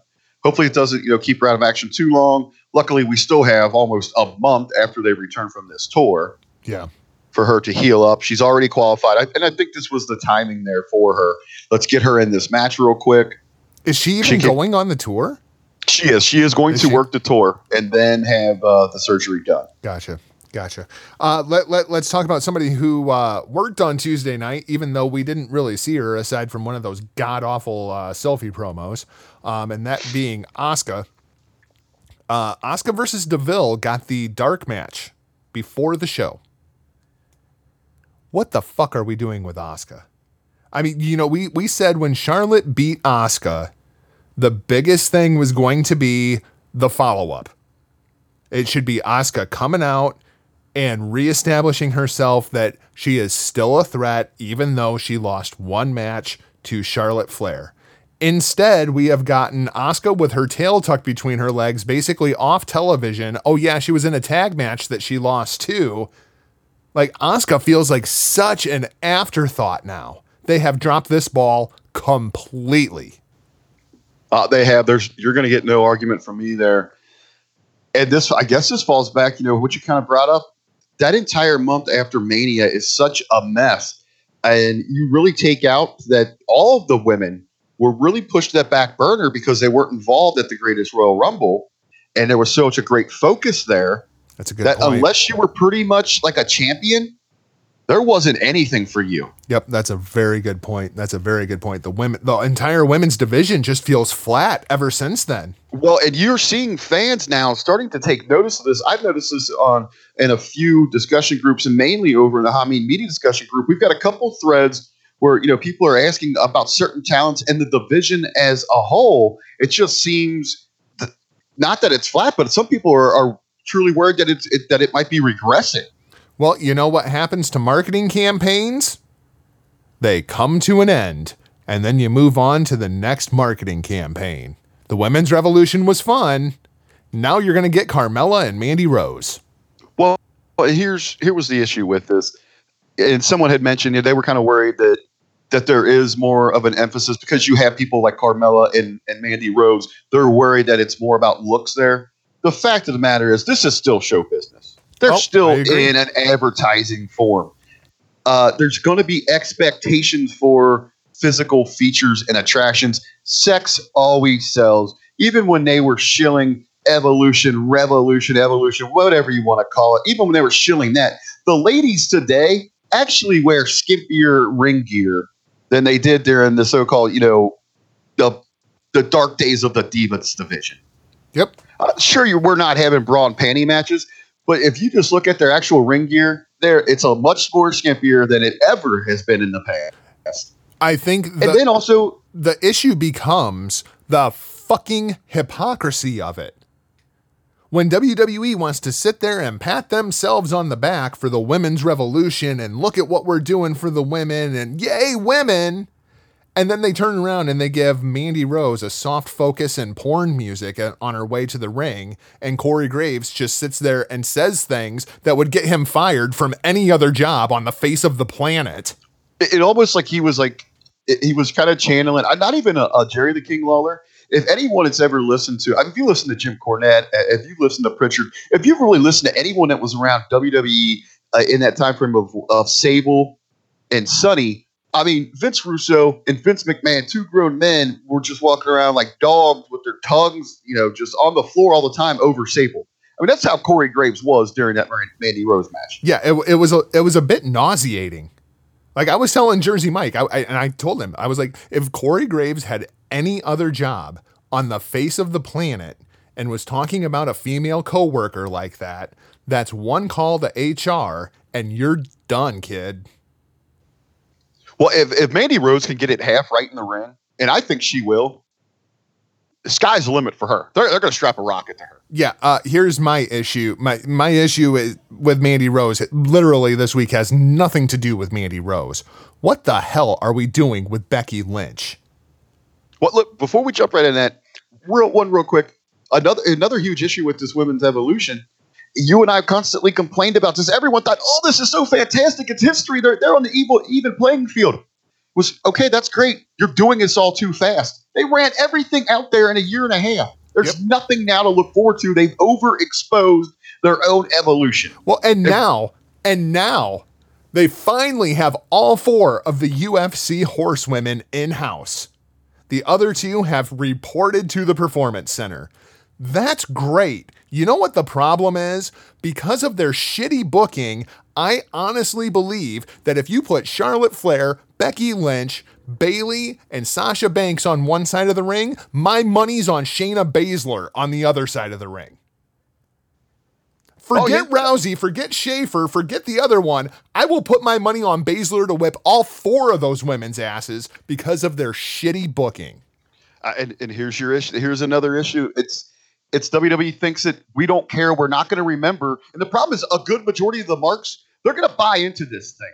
We're in the Jersey Mike segment. I'll use him as an example. He's probably going to get overly excited. I mean, Kleenex stock is going to go through the roof for this one, uh, just because they're going to run out a marquee that says "Horsewomen versus Horse- Horsewomen." You should love this. But in reality, they have absolutely destroyed the originals, their own horsewomen. Yeah, they destroyed their own horsewomen with shitty booking. Like, when is the last time Becky Lynch won a match? Oh, and you, what we're talking about, Rusev going over clean, obviously was the shock of the of WWE programming this week. But th- this right here was an incredible shock. It was another one where I can't believe that happened. Like I cannot I cannot sincerely remember the last time Becky Lynch won a match. Uh, she's become the fall guy. Uh, that was the whole reason she was in that tag match with Asuka. So you know, Asuka she could still go down without Asuka having to take a pin there. I mean, they took away her pyro, and her pyro was nothing more than smoke coming up out of the stage. And Yeah, somehow, a lot of people noticed that right away. Uh, I think that they're really pulling back on her. The, the problem with Becky is Ray and I were talking about this. Uh, she is she looks like a superstar. She's great in the ring. She's one of the. I described this match in my lead-in on Tuesday night. You know, speaking of beautiful women, this match featured probably two of the most beautiful women in all the company. Yep. The I think the real problem is. I, I, if I offend anyone here, I am t- I completely sorry, but it's a it's a harsh reality. It's Becky has everything going for her except when she opens her mouth. It's the accent. Yep. And you know what the funny thing is? Becky has such a weird, quirky personality. Like, here's a girl who actually has taken acting classes. She has actually starred in TV shows. She even took clown. She's taken mime. She knows what the fuck she's doing. They just don't give her anything. When was what was the last program Becky Lynch was a part of? uh, that, that wasn't just like a multi-woman cluster. Uh, I couldn't even tell you. I couldn't even really tell you that one. I can't remember if she's had anything of significance to do. The only thing that you know about Becky Lynch is she's the first ever SmackDown Live Women's Champion. But I couldn't even tell you who Uh, took I, that I'm gonna title say that's off the last her. time she's had anything of significance. Yeah, it's and that was like two years ago. It's well, and you know, we're, we're ridiculous. talking we're talking about Becky. The issue is when she goes to speak. Oh my god, how bad was uh the Asuka Money in the Bank selfie promo? I it was so bad I wasn't even going to talk about it. Because I just- have all- nothing good all to of say. those Money in the Bank I selfie mean- promos were bad, but this is the one that they decided. Well, they brought back the uh, let's pop the words up on the screen for Asuka. Yep. Yep, 1966. It's Batman. Oh, it was so bad. Then on Raw, we have Ember, Sasha, Ruby, and Rick. I, I, I said earlier that we have one of those uh, no DQ kind of things that plays in here. Why in the hell wouldn't Sarah Logan and Liv Morgan just jump in the ring with Ruby Riott, beat the shit out of Ember Moon and Sasha Banks? It's no DQ and you're at ringside immediately I was checked out. Yep. Uh, and it's all down because they want to do a little business furthering, furthering Sasha and Bayley. We wait for that big payoff. But you're right. I mean, the logic says that if you come in with a game plan, you've got a three on two advantage. Just go ahead and waste everybody. Uh, and all three of you sit on one girl so Ruby gets the pin. Yep. Duh. The match was fine. Uh, I, although the, I, I have found this terrible flaw inside WWE logic. All right. If you want to do triple threat matches so often, please, for the love of God, learn how to do a triple threat match. A triple threat match is three people in the ring all fighting one another. It's not two guys in the ring with one guy taking a nap at ringside, and then he gets in the ring, and one of the other guys gets out of the ring and goes and takes a nap at ringside, and you all alternate until everybody gets their chance. That's not how triple threat matches work, guys. It's supposed to be three guys fighting each other. They don't even know that dynamic. Wait till this ladder match. You're going to have that same thing. You'll have two or three in the ring while five or six are out doing rest spots. That's the problem. WWE does these matches so often, and you get three people, and then they try to turn it into a singles match. Right. You- you- that You're just missing the whole freaking point here. Missing the whole point. Uh, very happy that Ember Moon went over here. At least now I will remember that she is on Monday Night Raw. Um, I'm really liking Ember on the main roster, man. Uh, the entrance seems so much cooler. The music seems so much cooler with the big production and everything. Um, I like the Eclipse as long as you have somebody in the ring who can take it and make it look good. What do you see as her ceiling here? I'm going to say they've got they've got six weeks to figure out her character to get something going, or she'll go right back down the rung, or just go right down back down the ladder. Um, and please stop calling people goddesses. Like, I don't need a war goddess and the goddess. I thought her promo was a little campy. Yeah, but how much of that is just the script? Because you know, I mean, somebody like Ember Moon, she has no clout. They hand her a piece of paper, and that's what she is saying. Well, I understand that, but if you want someone to succeed, you have to have all these factors working together to, to make this work here. Yeah, I just well, I just think the writing on the main roster is just god awful, just god awful. Uh, Old old Rufio Moon. let's uh, let's talk a little bit about the tag division because uh, there's only a little to talk about because once again the tag division just not being showcased whatsoever at this point. Um, I almost wondered if we were gonna have a tag team Money in the Bank. I mean, why why is Breezango cutting Money in the Bank promos? Why is the Ascension cutting Money in the Bank promos? Like, I almost wondered if they were entertaining the idea of doing a tag team Money in the Bank. Is that something that would interest you whatsoever? Uh, no, I, I'm I'm actually I don't even like that there's a men and a women's. Uh, I don't. I'm, I'd be okay if Money in the Bank just went away. I think it's a gimmick that's played out. I do I do realize that there's still a great deal of excitement out there for many of fans uh, around the gimmick. So I see its worth, but for me, uh, again, it'd just be like adding another title. Uh, there's no reason for this thing, especially. I mean, you talk about the women's division being in decline uh, and being maybe even regressing back to its joke form. Uh, this is, you know, outside. I mean, it's got incredible talent, but the attention, uh, the importance paid onto it. This, I mean, this is just a flat out joke for both tag divisions. So it sounds like we're going to get uh, the New Day versus the Bar next week on SmackDown Live, and the winning team, one person gets to join in the Money in the Bank ladder match. Uh, it's kind of come out that Big E is going to be that one person. My question here is is Big E ever going to be able to recover from the New Day? Are, are, are we ever going to be able to take Big E seriously again? Or is Big E just completely typecast, stereocast at this point? I, I think you can you can still save where they're going, but he just has to be completely away from New Day. Yeah, you got to turn him heel and turn him into a badass and the hell And I don't even know if it's so necessary. He's got to be heel, maybe, or like I, maybe not. He does turn, but not necessarily where he destroys the other two members.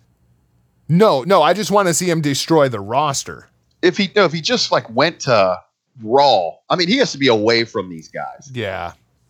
I, I still go to. I, I'd love to see where they don't really break up, but they all go different ways. Leave Kofi over on SmackDown, where he seems to fit in better with that main event crowd. Big E fits over bigger, you know, better in the in the bigger land of the Giants on Raw, and then let Xavier go help, you know, bolster that character, the characters that are much needed on 205. Yeah, because goddamn, what's as good in the ring. God damn, Woods is good in the ring. You know, I, I forget that he can go in the ring sometimes, and then he goes out there and, and reminds you. So good for him, you know, those last couple of weeks in there. Uh, see, to me, uh, but I don't know if Big E's that right choice, you know, especially because we got Braun already in there. Uh, It just see it screams to me, you know, Kofi to get in there for a big spot. You mean you don't want to see Big E throw pancakes at Braun Strowman? I, I was talking to BQ over in the uh, maybe you I think you were involved in well I think it was the news of this rumor that Big E would be going there uh, but BQ and I got into a little side conversation and he was like you remember a time when people tuned in for this and I mentioned I said yeah Fonzie jumped the shark uh, New Day threw pancakes from their asses Yep. uh, and that's where everything went downhill Yep. Yep. Pretty much. Yeah, that, that gimmick is dead. That gimmick is dead. Uh, speaking of dead gimmicks, what the hell are the Bludgeon Brothers doing, man? oh that was so bad with the toys was- yes, I'm just weird and not good. Not good. I feel like the entire tag division is just killing time for NXT to catch up. Like, b- dear God, can we please bring insanity already? Because this tag division is basically non-existent. It's so non-existent that on this show, the only tag match was a singles match between Xavier Woods and Cesaro. Who is who I would really like to see in the Money in the Bank ladder match. I would love to see Cesaro in that match. No mention of sanity this week as well.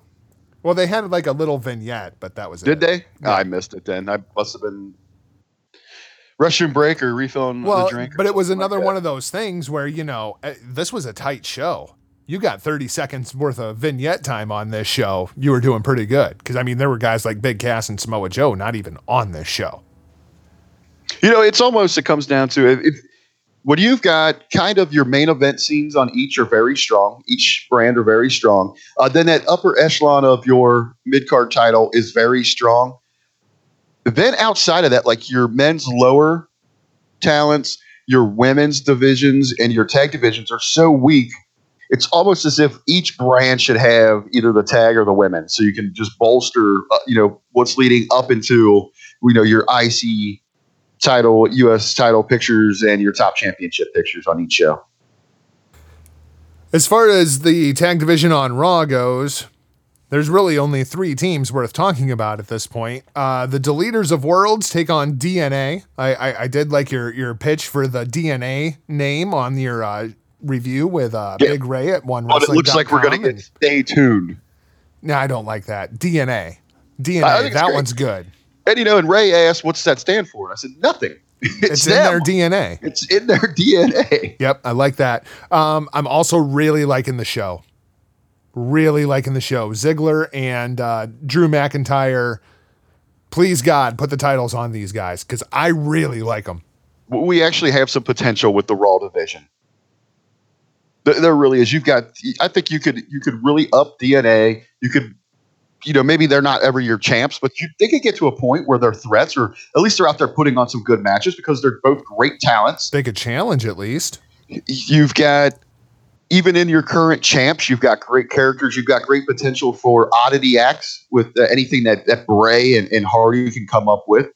You still got AOP sitting there. If you could ever get your head out of your ass with the revival, you've got great technicians there that could add a different flavor. Uh, and of course, like you just mentioned, I, I know you were kind of hesitant at first. I'm glad you're coming around. Man, they're getting it. it right. They're getting it right here with Ziggler and McIntyre. Uh, the only thing that they're still getting wrong is that goddamn record scratch at the beginning of freaking Ziggler's music. That is just obnoxious. Just ridiculously obnoxious. And it makes no sense. Makes no sense. Yeah, they're just they're just trying to keep playing on to something that doesn't need to be there. But how cool is it the the imagery when Drew comes out and they get that low shot of him standing there waiting for Ziggler? Man, he he looks unbelievable. I've been telling you, man, Drew McIntyre is the man. I, I, I'm with you. This guy is your future. Yep. I, I mean, if this guy get your get your head out of your ass here, this guy should be headlining WrestleMania next year. And you know, this is the thing that's so goddamn frustrating about Roman Reigns. Because do you remember when Drew McIntyre was signed the first time and they dubbed him the chosen one? Because Vince was so up on Drew McIntyre and people shit all over Drew McIntyre. Vincent Kennedy McMahon, please listen to me. You were right, Vince. It was Drew. It's always been Drew. Just go with Drew. It's not Roman Reigns. It's Drew McIntyre. You were right. The entire time, you were right. Please stop with Roman Reigns and go with Drew McIntyre. Because you were right, Vince. You were right. God, I can hope. I can hope. You know, it's all. It, it kind of reminds me of li- listening to or watching Honor Club last night. They they had, the commentary did great. I know we're going to jump really into the show here on the second half of our program, but the commentary team did a great job of kind of explaining uh, certain dynamics.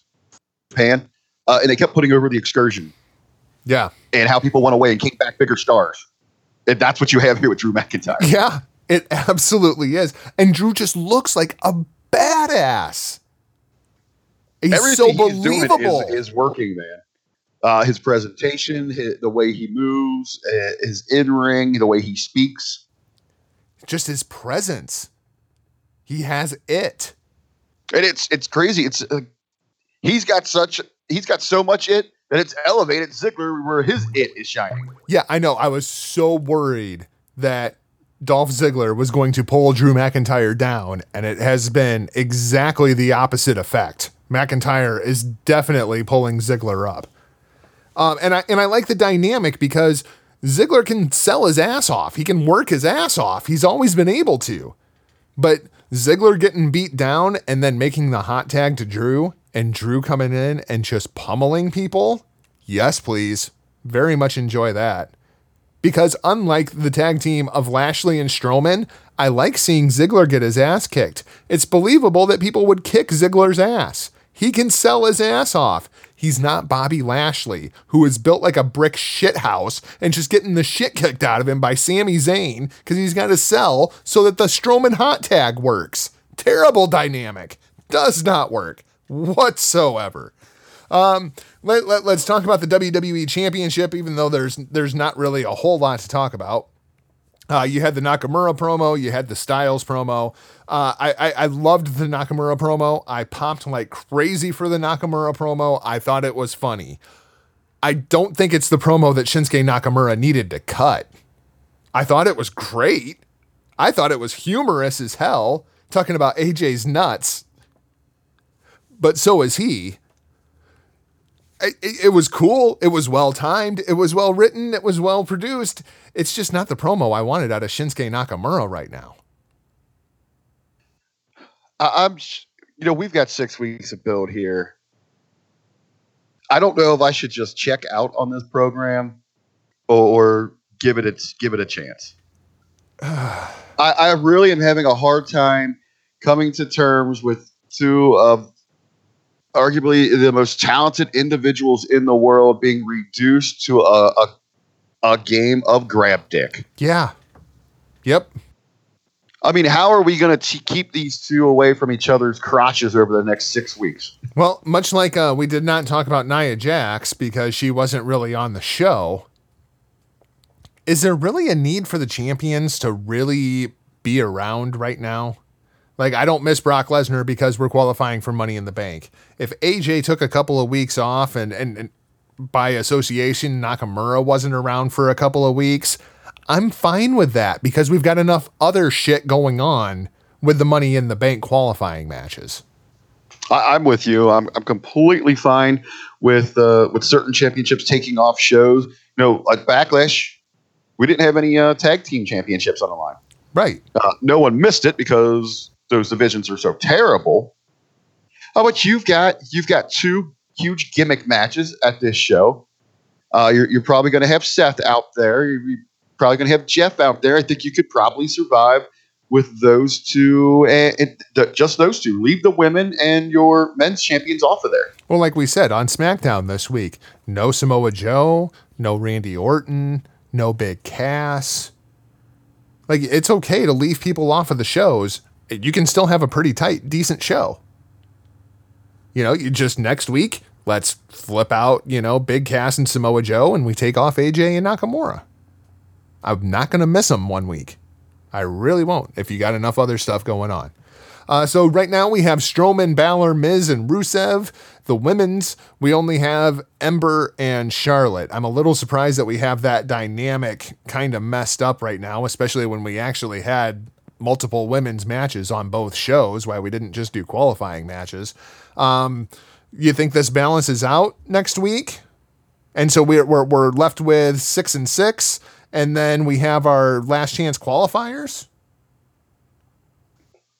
Oh man, I what do you say? Last chance. I hope it's not second chance. It just devalues everything we've had up to that point. But uh, yeah, I can see it bouncing out, and I'm okay if they mix it up. You know, we've got a little more heavy on one side than the other. I'm perfectly okay with that. You know, that's I- I- that's a good point you brought up there. Yeah, let's call it last chance, not second chance. No, I, I hope that if you have not won a qualifier for whatever reason you didn't win, um, because Roman Reigns could make an argument. Hey man, I got screwed. You know, someone interfered. Daniel Bryan could make an argument. Hey, I just got the shit kicked out of me by Big Cass a couple days before that. I'm surprised I was even cleared to compete. Now, see if Daniel Bryan did that, that that goes against his character to me. Well, okay, Paige could say that. Yeah, she could come out and say, "Okay, we're going to give you one," We're going Uh, to then give you this say- opportunity under the circumstances. and he could be, you know, very gracious in accepting that. Yep, I'm grateful. I I just hope they don't because I I think it does more for Daniel Bryan and storyline wise if you can actually hype up that Cass is actually taking credit for this. Uh, it hypes up that story going forward. It does more there. I I am perfectly okay with Roman Reigns being out of this thing, and more so on the other side, I am a okay with Sasha Banks not being involved in that match. Who else do you put into the women's match at this point? Uh, top of my top of my head here. Let's see for a fun match here. I, we've already got Charlotte in, right? Yep, We have Ember Moon in there. yep. I think I would put Asuka in. I want to go with my top talents in this match. Actually, uh, I've got her in there. Um, I disagree on Asuka. Uh, I was kind of on the fence, but I, I just would put my top in there. Let me go. Let's see here. Uh, Naomi. okay. Uh, right now, it looks like the direction they're going is Mandy's going to get a spot there. Okay, so that's your that's your SmackDown four. Well, I've got five total. So you So need, need you three need more, three right? more from Raw. I need three from Raw. That's where it gets a little tricky. If Bliss could go, uh, I think she needs to be there. Okay. And it does just get tricky to try to put people into this thing, doesn't it? Yeah. If you're not going to have Sasha from a storyline standpoint, it doesn't make a whole lot of sense to have Bayley, but I would put Bayley into the thing. Uh, Riott has already been eliminated from that equation. Correct. Uh, I would go with the vet. As I said, I want your best talents in there. I go with Mickie. Aren't you doing Rousey and Mickie? At money, That's what I would do. I mean, because if, if the goal is to get then, to Nat- then I would. Then, I mean, Natalya. Then Natalya. okay. I was going to say if the goal is to get to Natalya and Rousey by SummerSlam, I mean, I would assume that you do Rousey and Mickie at Money in the Bank. Then I'd have Natalya. Okay. Interesting. Interesting. But Uh, you're right. I mean, it's just they probably will because the lack of talent here. Uh, my, my issue with Asuka being in Money in the Bank really has nothing to do with Asuka being in Money in the Bank. I think Asuka should be kicking off Carmella's head in about 10 seconds at Money in the Bank and taking that title. Um, and I also I don't think that we want Asuka and Charlotte crossing paths again until Brooklyn. I don't I don't think that you want to blow off Asuka Charlotte 2 in a multi-woman ladder match. You think you can keep them apart and still get away with those two going at it at SummerSlam? I'm just looking at the booking. We've got Asuka cutting Money in the Bank promos, and right now with what it looks like, you know, well, how how they're handling Carmella, I think we're going to get a, a possibly an extended stretch here with her. Well, that was deflating. I, I think it probably ends at like Extreme Rules. That's when I think that Asuka probably does that, and and we get to set up somehow. We get to SummerSlam with with Asuka versus Charlotte. Uh, my problem then becomes if you put Asuka in the women's Money in the Bank, I don't like Asuka not winning another match. That's my problem there.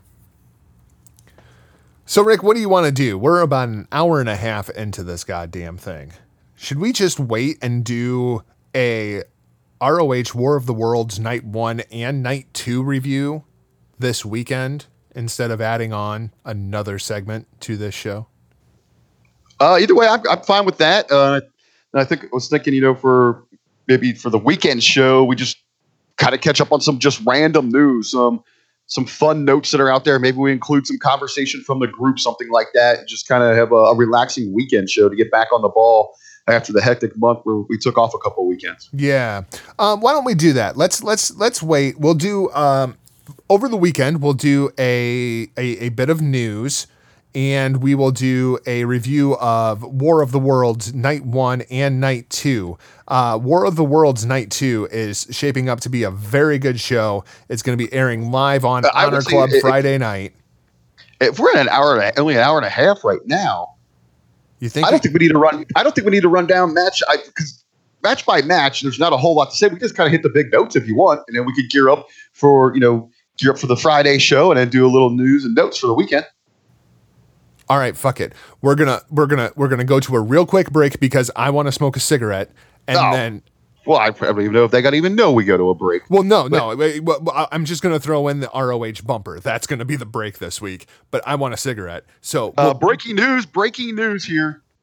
Breaking news! U.S. Weekly is reporting that despite going on YouTube uh, and proclaiming that she has moved in with her sister Brie and husband Daniel Bryan, uh, that Nikki Bella is still spending evenings with John Cena. Okay. So Looks like we still got the dirty hookup. So now that we know that that's going on, I can tell you exactly what the musical break is going to be here. It's a song called Click Click Boom. We'll be right back. On those Saturdays when kids go out playing, I was up in my room, I let the stereo play. Wasn't faded, not jaded, just a kid with a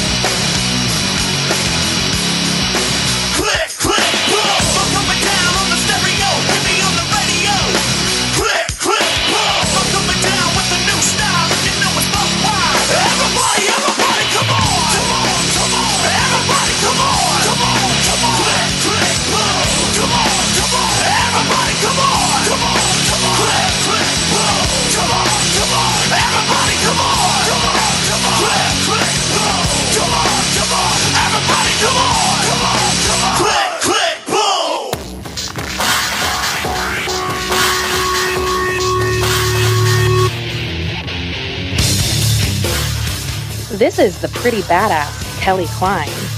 I am in the locker room with Jargo and RBV. Avert your eyes and don't wait outside the locker room for me. Hey, this is Stevie Richards. I'm here to tell you you don't necessarily need all this equipment to get in the best shape of your life. All you need is this a resistance band. I'm so excited to offer the 12 week resistance band training program to you, which features an interactive PDF with full overview videos, modifications, descriptions of all the exercises, scalability, no matter what fitness level or what age you are. The PDF scales the workout to you. Also, after your instant download of the PDF, you get full direct email support right from me, as well as access to a Facebook group with an awesome interactive community. I can't wait to help you take control of your fitness journey. So just put in StevieRichardsFitness.com, go to the store, and download the 12 week resistance band training program.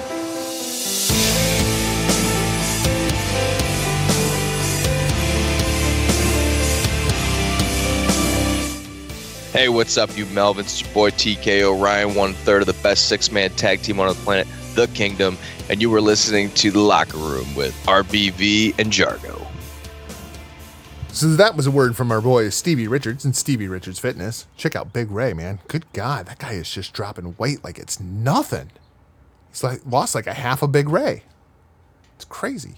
So let's uh let's talk about War of the Worlds real quick. Uh, Lowell, Massachusetts, Colt Cabana, BJ Whitmer on commentary. Uh, like you were saying, that that- it was kind of weird for me because it was like, oh, we have two color guys doing commentary.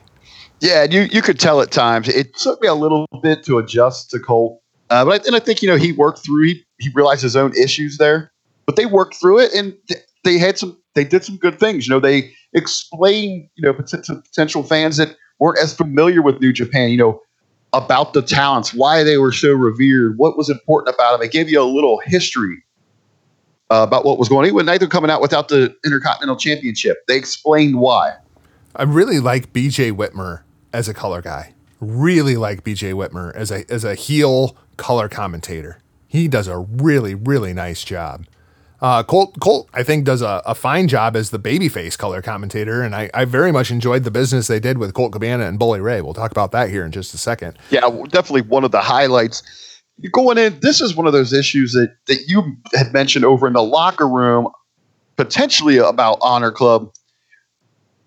There's a lot of live event house show vibe here, and especially with so much content that we're getting already from all around the world of professional wrestling. I really wish that they would realize that. I'm sure that they think, well, we got to give everyone the value with with our content. I think the real way to do that you know, to really create a buzz with it, it less is more. Cap this off at, at max uh, a hard two hours. Yeah, I don't need to see every match on this show. Have some dark matches for that, that people that are in attendance there. Give us the, the meat and potatoes. I think they're they're throwing a lot of shit against the wall, kind of seeing what sticks. Um, I wish they would just adopt the New Japan format, where you know that an hour and a half into every show, there's going to be a 30 minute intermission. And then you can just tune in for the second half of the show, and that's where you do all your business. I mean, it, it's fine to have that house show vibe and have those house show kind of matches, but just do them for the live crowd. And if people want to watch them on Honor Club, they can. But don't be mixing in business because they mixed in a lot of business throughout this entire show, but then with a lot of other stuff kind of in the middle. But it's like slow burning business as, as well. It's not like something that's. Th- There was some good stuff on this. Uh, there's some very good stuff on this. I'm sorry, but some of it's just not really crucial. Yeah, absolutely. Completely agree. And some of it I just didn't like the presentation of. Looking at you, Dalton Castle. Yeah, I would be completely okay if this is why NXT works. Know, Yep. People have been praising last night's or this week's episode of N- of NXT. They really only did two things on that show in an hour's time, but it's only an hour, and it makes you you crave more. Yep, exactly, exactly. And it's a lot like in New Japan. When it comes to like the G1, when it comes to Best of the Super Juniors, these are going to be full length, three hour shows. You know what you do if you don't feel like watching three hours? You tune in for the last hour and a half because that's when all the tournament matches are going to be. You tune in after intermission. And then you get to see the important shit. If you want to watch the house show stuff, great. If you don't, great. That's how I keep up with this stuff. I ain't got time to watch all these damn six man tags. I'll just tune in, watch the tournament matches. Boom, I'm good. Well, I was to say you could you could definitely tell the New Japan influences. This is night one of the the War of the Worlds tour. A lot of six man action on this thing. Yep, lots of it. Uh, let, let, us kind of kick things off with the Briscoes versus Flip and Liger. Not really anything to talk about here other than Flip and Liger had him beat if Liger would just do his goddamn job. Bad Jushin Liger. If he would have just cut Jay off, that match was over. Um, So, there we go. Then it's we'll leave it at that. I didn't even watch that match. Well, I, I I think the important thing here is I think this was a lot like the Rusev and Undertaker thing. Uh, Jushin Liger, of course, runs the New Japan dojo. He is the greatest junior heavyweight of all time. Flip Gordon's getting ready for Best of the Super Juniors. This was Flip putting in a showing for Jushin Liger. This is what I can do. This is what I'm capable of. I'm guessing Flip Gordon gets six points in the Best of the Super Juniors. Okay, so it got it, so it did have a payoff for, for Flip here. Good Yep. little rub for him. Uh, then we have the uh, Women of Honor tag match. Uh, Tennille Dashwood, Sumi Sakai going over Deonna Purrazzo and Skylar. It was by far the best Woman of Honor tag match that I've seen.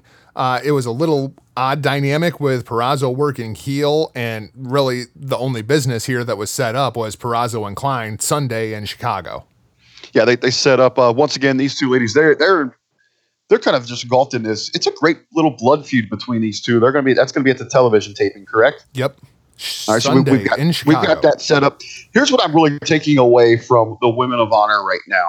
And you are right. This was a this was a good tag match. Uh, you've got Purrazzo, you've got Dashwood, uh, you've got Sumi, and you've got Kelly. That is your division, pretty much. Everything, everyone else is just uh, so. It's just on a, on a different level. Yep. Once you get outside of those four, there is such a decline in the quality of this product. Uh, Skylar is, is a great talent. I'm not trying to actually knock her. You could just tell she really didn't belong here. Not Uh, not that's not on the level of Tennille Dashwood and Deonna Purrazzo. right. And, but when you're structuring, uh, you've got four women in this division, and then the rest is just filler. And I think that's why maybe there, we're not quite to a point where there's more, more focus on it. And I personally, I even feel like Dashwood and Purrazzo are even a step above everybody else. Those two girls are the workhorses of the division, and they are going to carry the division, regardless of which one is the baby face, which one is the heel. I feel like the entire division should be built around Tennille Dashwood and Deonna Purrazzo. Are you as high on Purrazzo as I am? Uh, I, I would. I'd have to agree with you. I think in in the ring, uh, she she's absolutely fantastic. Good flashes of her character work. You know, last time when they were on Honor Club, they didn't do her any favors by giving her a mic after she had just wrestled for ten minutes. Yep, that's a bad idea for Uh, anyone. It's a bad idea for anyone, but yeah, I, I totally agree. This match gets over because three of your four best are in here. Then we see Kelly, who's also in that group. She she joins in here later, but like you said, you know, Kelly's still relatively green in comparison to Purrazzo or Dashwood. Yeah. Uh, she just isn't That- as well. that's not a knock on any of the rest of the talent. That's just I, I feel like Dashwood and Purrazzo are that much better. right. Very anxious to see Purrazzo and Klein Sunday in Chicago. I'm anxious to see that match. Uh, then we kind of had uh, the same issue that Backlash had. Dalton Castle comes out and cuts this promo, and it was like all downhill from there for me. It, it took me so out of the show. I am so over Dalton Castle. I'm over him and his world championship run that, as he pointed out, has went on for six freaking months now. We cannot get this title on Marty Scurll fast enough for me. Yeah, I, something just really. I'm not as sour on him as you are quite yet, but something just really didn't click here. He was throwing out croissants to the fucking crowd. Uh, He's immediately, the though- new day of Ring of Well, Honor. I I was going to say that's what really killed this. Even if there was some other sort of significance to this, immediately wrestling fans, your minds are going, you're turning to the new day. Uh, you've got three gentlemen out there that are, are kind of very flamboyant in nature. Yep. Uh, and now they are here throwing pastries out. He invited everyone for brunch. I'm actually over here on Wikipedia looking up Lowell, Massachusetts to see if, if there's some kind of like the croissant capital of the East Coast or something like that that we don't know about. Uh, but whatever the case may have been, uh, it it reminds you of New Day, and it and with the production and just the execution, it was a, a very it was a poor man's version. Well, and the thing was, this is where it really missed for me. All right. It was house showy, and then it got serious, and then it went back to the house show bullshit. And it just it, it completely took me out of the context. Like the middle part of this promo was really the meat and potatoes of the promo. Dalton Castle is injured. He's not defending the Ring of Honor World Championship here tonight. It very much almost felt like a heel promo from Dalton Castle, which would make sense in Lowell, Massachusetts, home of the kingdom, literally. Ah, but he was really he was overly trying to stress. I'd love to be here for you. I'm sorry, they're just not letting me do this. Yeah. I'm checked out on Dalton Castle. What I, I we don't even know how long Dalton Castle is going to be out. I guess that's just- the the next thing. I was going to say, I, I know you're you're kind of going to transition here. You got Taven, who is in his hometown. You've got the Kingdom conspiracy. How much does this play into this? This is great fuel that we would see Taven use later in this show uh, to you know kind of manipulate and try to ch- shake up the card here. It's going to be very interesting to see if Castle goes tomorrow night in Toronto because he's involved in a big is it eight man or six man tag. Yeah, we're going to talk about the uh, Toronto card as as we come out of this. Uh, just because I'm I'm curious to see. This is the advertised card. I'm curious to see what we actually get in Toronto. Um, yeah, you were talking about Matt Taven. He comes out with uh, Vinny and our boy TKO cuts his promo. And this was by far the best promo that I can remember Matt Taven cutting in a very long time.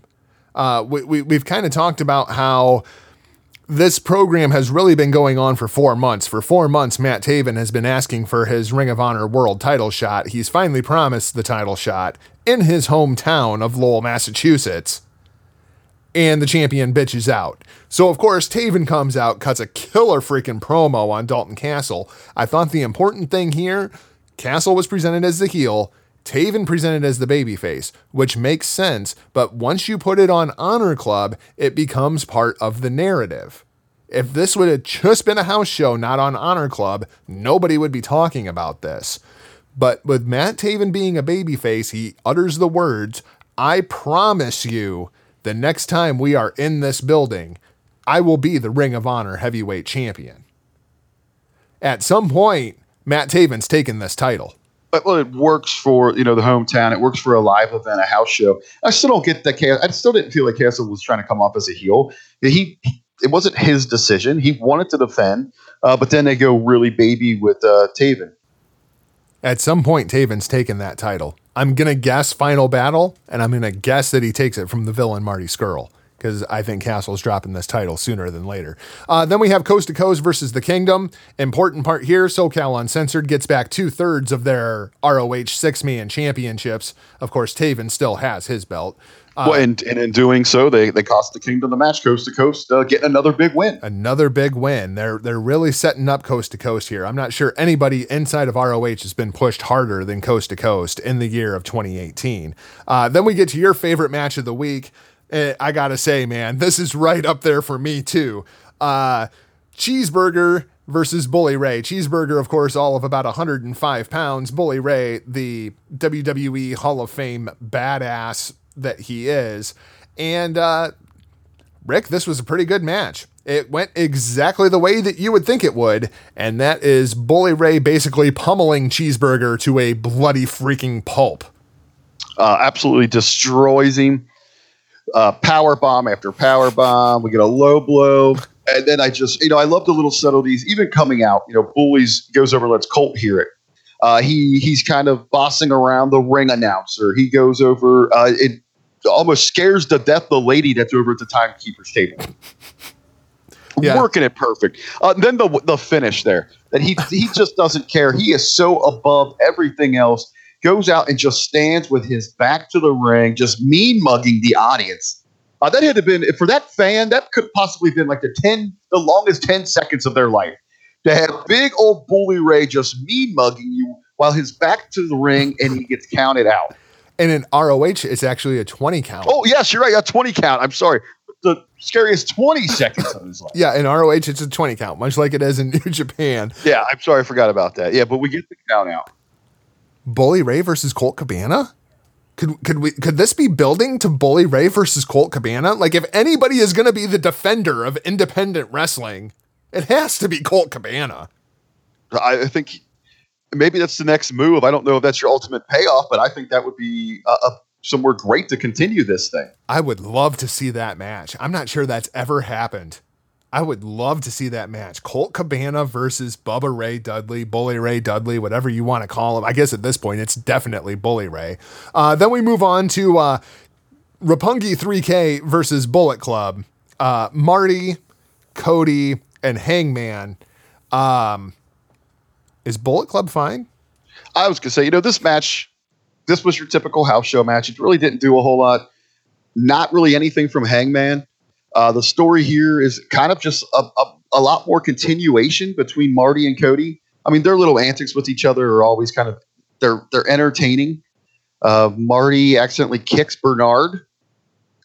Uh, but I guess a little bit of the difference is post match when what do you think of Marty when he's just piling the streamers on uh, poor Bernard over there, uh, then storms off.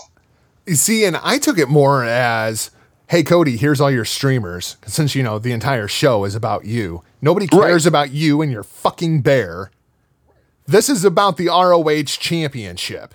And Marty is focused on that ROH championship. And if Cody thinks that he is going to prevent Marty from getting that ROH championship, I, I, I think Villain Club might become a thing. Uh, he did give the uh, the sign, the championship sign, when he was exiting. I will tell you what really didn't help Marty though on this exit. Uh, the poor little guy threw the worst temper tantrum I've ever seen. He tried flipping something at the table, and then when he tried to kick the barrier, it looked like it hurt his foot more than anything. Before he storms up the steps. Uh, but I mean, just this is like one of those just little subtle items that kind of moves business, but something you really didn't have to see. Right, exactly. You could you could have got this on an episode of Being the Elite. Um I was going to ask you something and I don't even remember what it was now. That's how important it was. Uh let, I guess let's move on to uh, LIJ Los Ingobernables de Japón.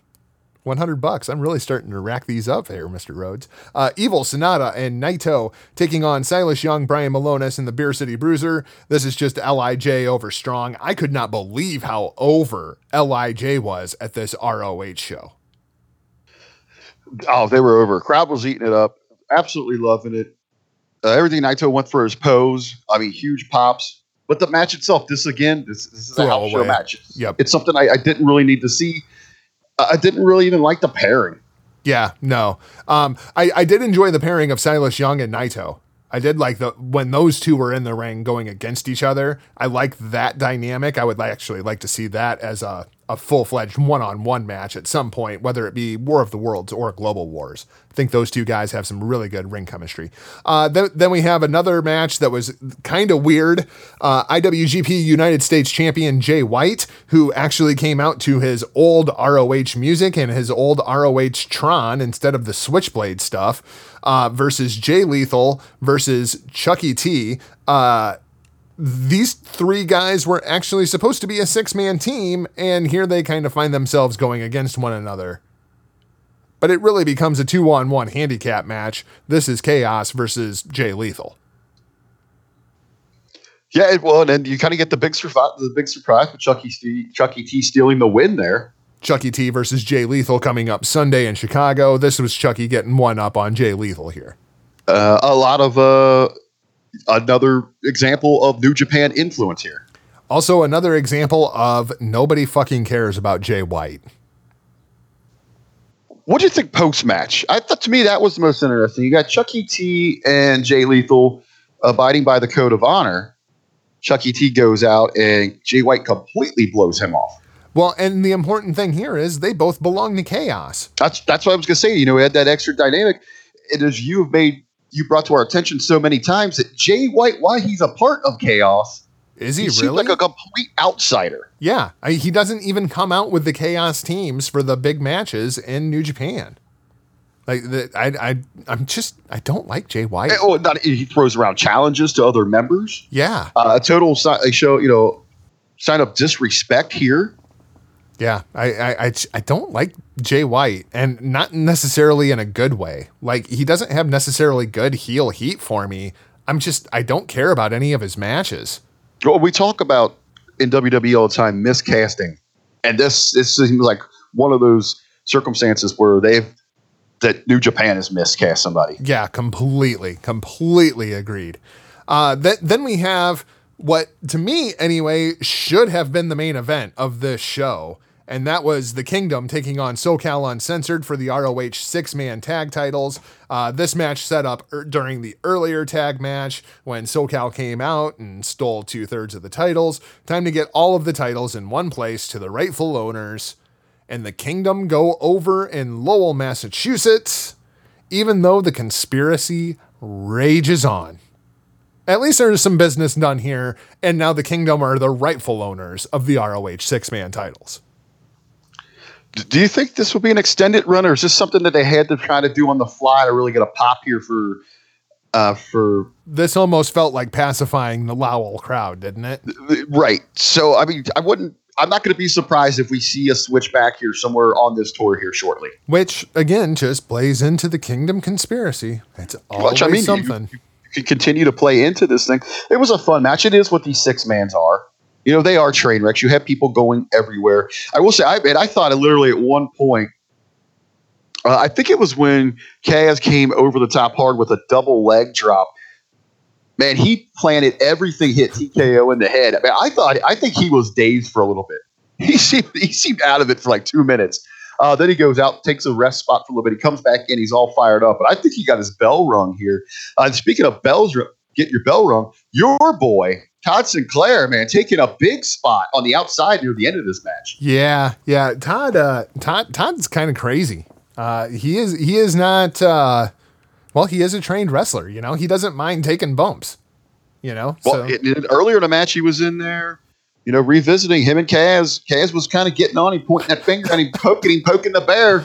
And Todd let him have it. He reminded him who was in charge in that match. yeah, yeah. The, the, the, there's an ongoing feud there. Of course, Kazarian wants a one-on-one match with Todd Sinclair, and Todd's just like, nope, not doing that. Not on my list of things to do. If you haven't heard our interview with Todd Sinclair, look back in the archives. That's a great one. That's one of my favorite interviews. I very much enjoyed talking with Todd. Um, I guess the, the, the other thing I wanted to talk about here, you, you talk about TKO and getting the spell wrong. My my pop moment of the night when Taven came out to cut his promo, and he starts talking about some other little whiny bitch who lost his smile in the whole Massachusetts. The look on TKO's face, the just oh face, priceless. I don't know if he honestly didn't know Taven was going to say that or what, but that was priceless. Somebody please turn that into a GIF for me. Just just blow up TKO's face because that was great. Uh, then you have the actual main event, which I, I got to admit I just did not care about, which is funny because three of my favorite talents in the world were in this main event. But the main event should have been the Kingdom versus SoCal Uncensored. Uh, a- after that, I was checked out. Four, four of your favorites, because we did have Daryl Jr. Well, yeah, yeah, that's true. Yeah, no love for Bushi, no love for Bushi. you know, for me, this would have been a perfect time where you end it with the kingdom, the kingdom match, and then you know keep this match as a special dark main event for those in attendance. Yeah, I, I completely agree. This just did not need to be on the show. It, it- the reason was that it was name value and it was these guys hitting all their spots. And it also adds to the War of the Worlds narrative. So your main event, at least, was New Japan Pro Wrestling versus the Young Bucks. Uh, the other problem here, uh, they they tried to further a little bit of business because the Young Bucks are chasing uh, Evil and Sanada for the IWGP Heavyweight Tag Team Championships. However, I'm not sure that this was a good match for the Young Bucks putting them against two junior heavyweights when I'm trying to take them as legit heavyweight contenders.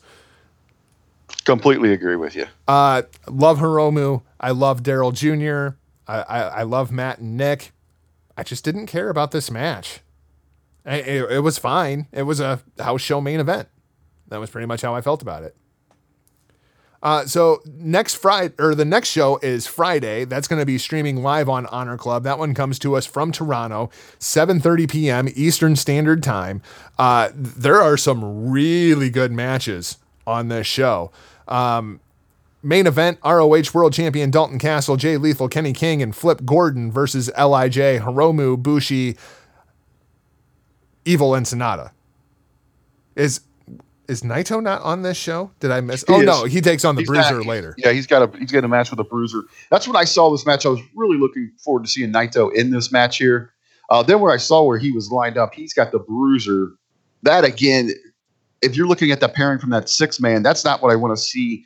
Hopefully, we do get a build up somewhere where we got Young versus uh, Naito here, but no interest really in that match. Well, and and this very well could be changed because obviously Dalton Castle not participating in Lowell. We don't know what his status is going to be for Toronto. So this match very easily could get shaken up. Uh, also advertised for this show, and this this match intrigues me. I, to me, this is the main event: IWGP United States Champion Jay White versus Punishment Martinez. I any chance that Punishment takes this title, I would love to see it, but I I, would think love to see as well. I, I think there's almost zero percent chance. I'm more looking forward to just how do we get there. I I really just want to see punishment punish Jay White.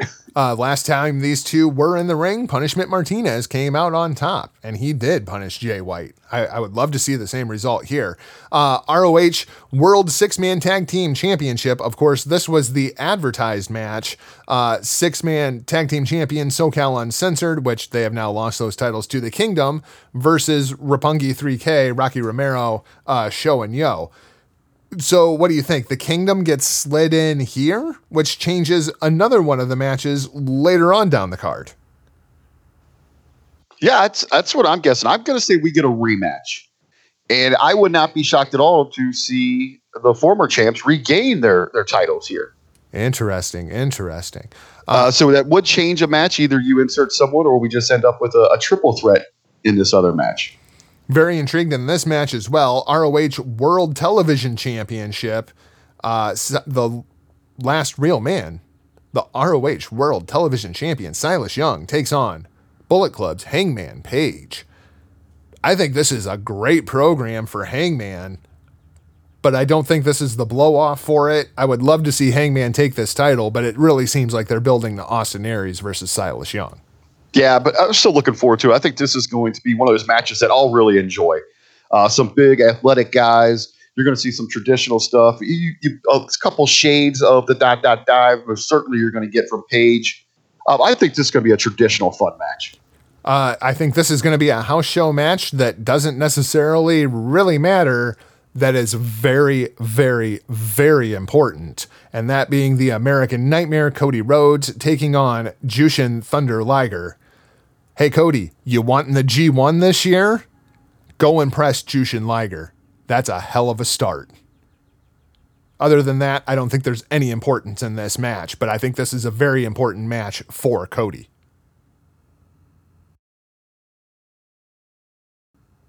He nods. Okay, he approves. Um, Young Bucks, Matt and Nick Jackson taking on SSB.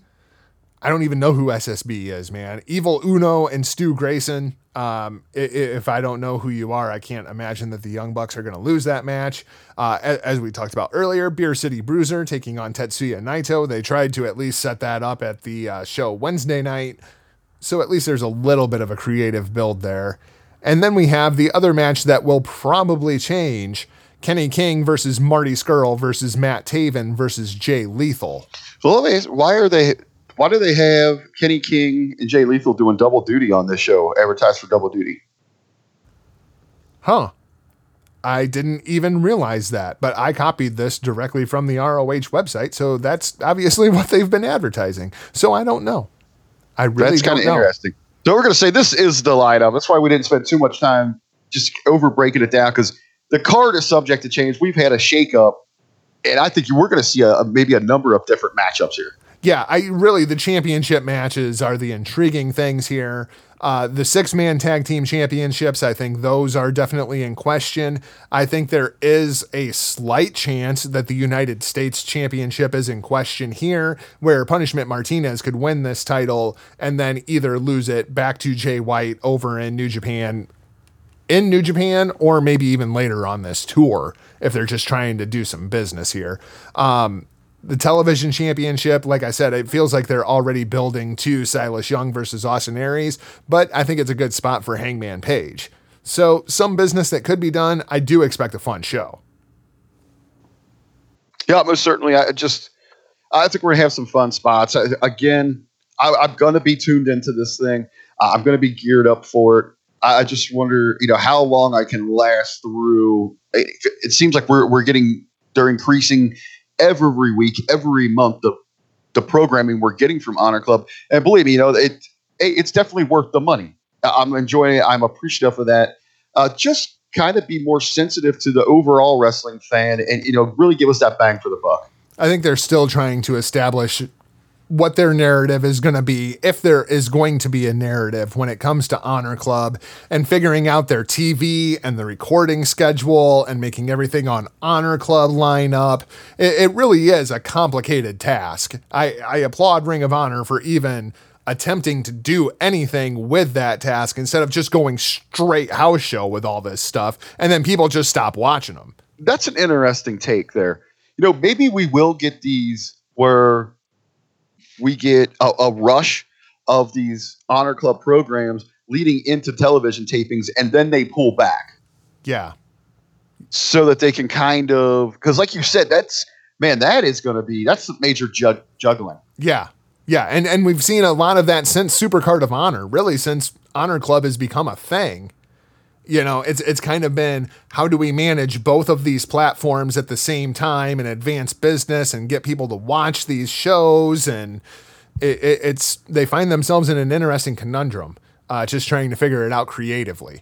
Uh, so that's going to wrap things up for this week's episode. But have no fear, as RBV and I will be back in your ear holes of, of course, this Monday over in the locker room at hackerhameen.podbean.com. And as Rick teased earlier, we're probably going to do a weekend show this this week too. So uh, just be on the lookout. I don't know when it's going to come out. It'll be sometime Well, I- over the weekend. Right now, you know, I'm talking to the people in the office. We're trying to coordinate the schedules. Uh, they're on the phone over to onewrestling.com. We're, we're going to try to coordinate, get everyone together. It looks like that Big Ray Hernandez, he's going to try to get on board with uh, the weekend show. Until then, be sure that you visit our boys over at thegorillaposition.com as they tell the stories of pro wrestling storytellers. Of course, you can find RBV and I on Twitter at HTMPWPod, on Facebook at Hitting the Marks, email us at hittingthemarks at gmail.com. Of course, you can find me across all social media platforms at Not Jargo. Rick, how does the rest of the Huckleberry Club find you? As always, you can find me across all social media at the real RBV. And make sure you're jumping on Facebook. You're head on over to the Hameen Media Discussion Group, joining in all the great conversation, uh, the, the live chat. So much going on. We want everyone to be a part of the fun. So make sure you're checking us out over there. Season 2, Episode 19 in the can. Enjoy a War of the Worlds, guys. We'll talk to you soon. For now, we're off like a prom dress. See ya! Point your fingers. Label me.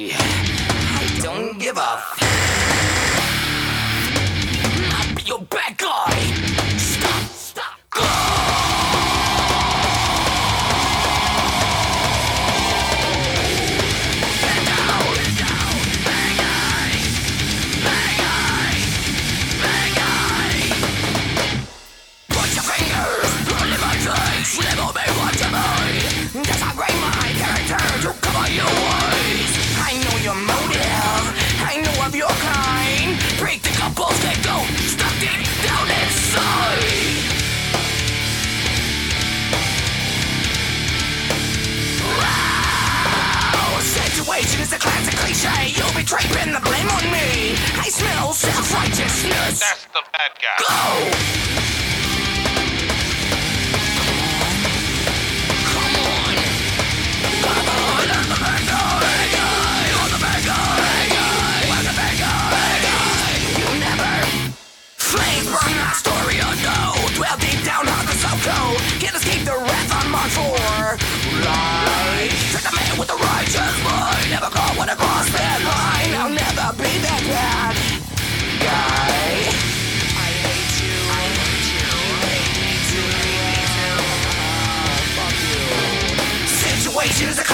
Cliche. You betray, pin the blame on me. I smell self-righteousness. That's the bad guy. Yeah,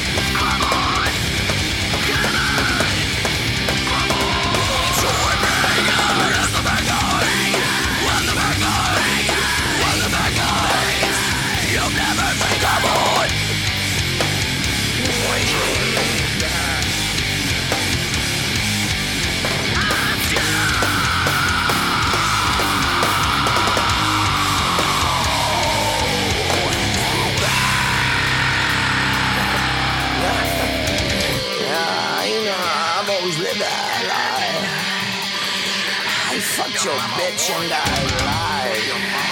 She was at home with me last night. I'll be your bad guy. you know I will be your bad guy. That's right. Violent.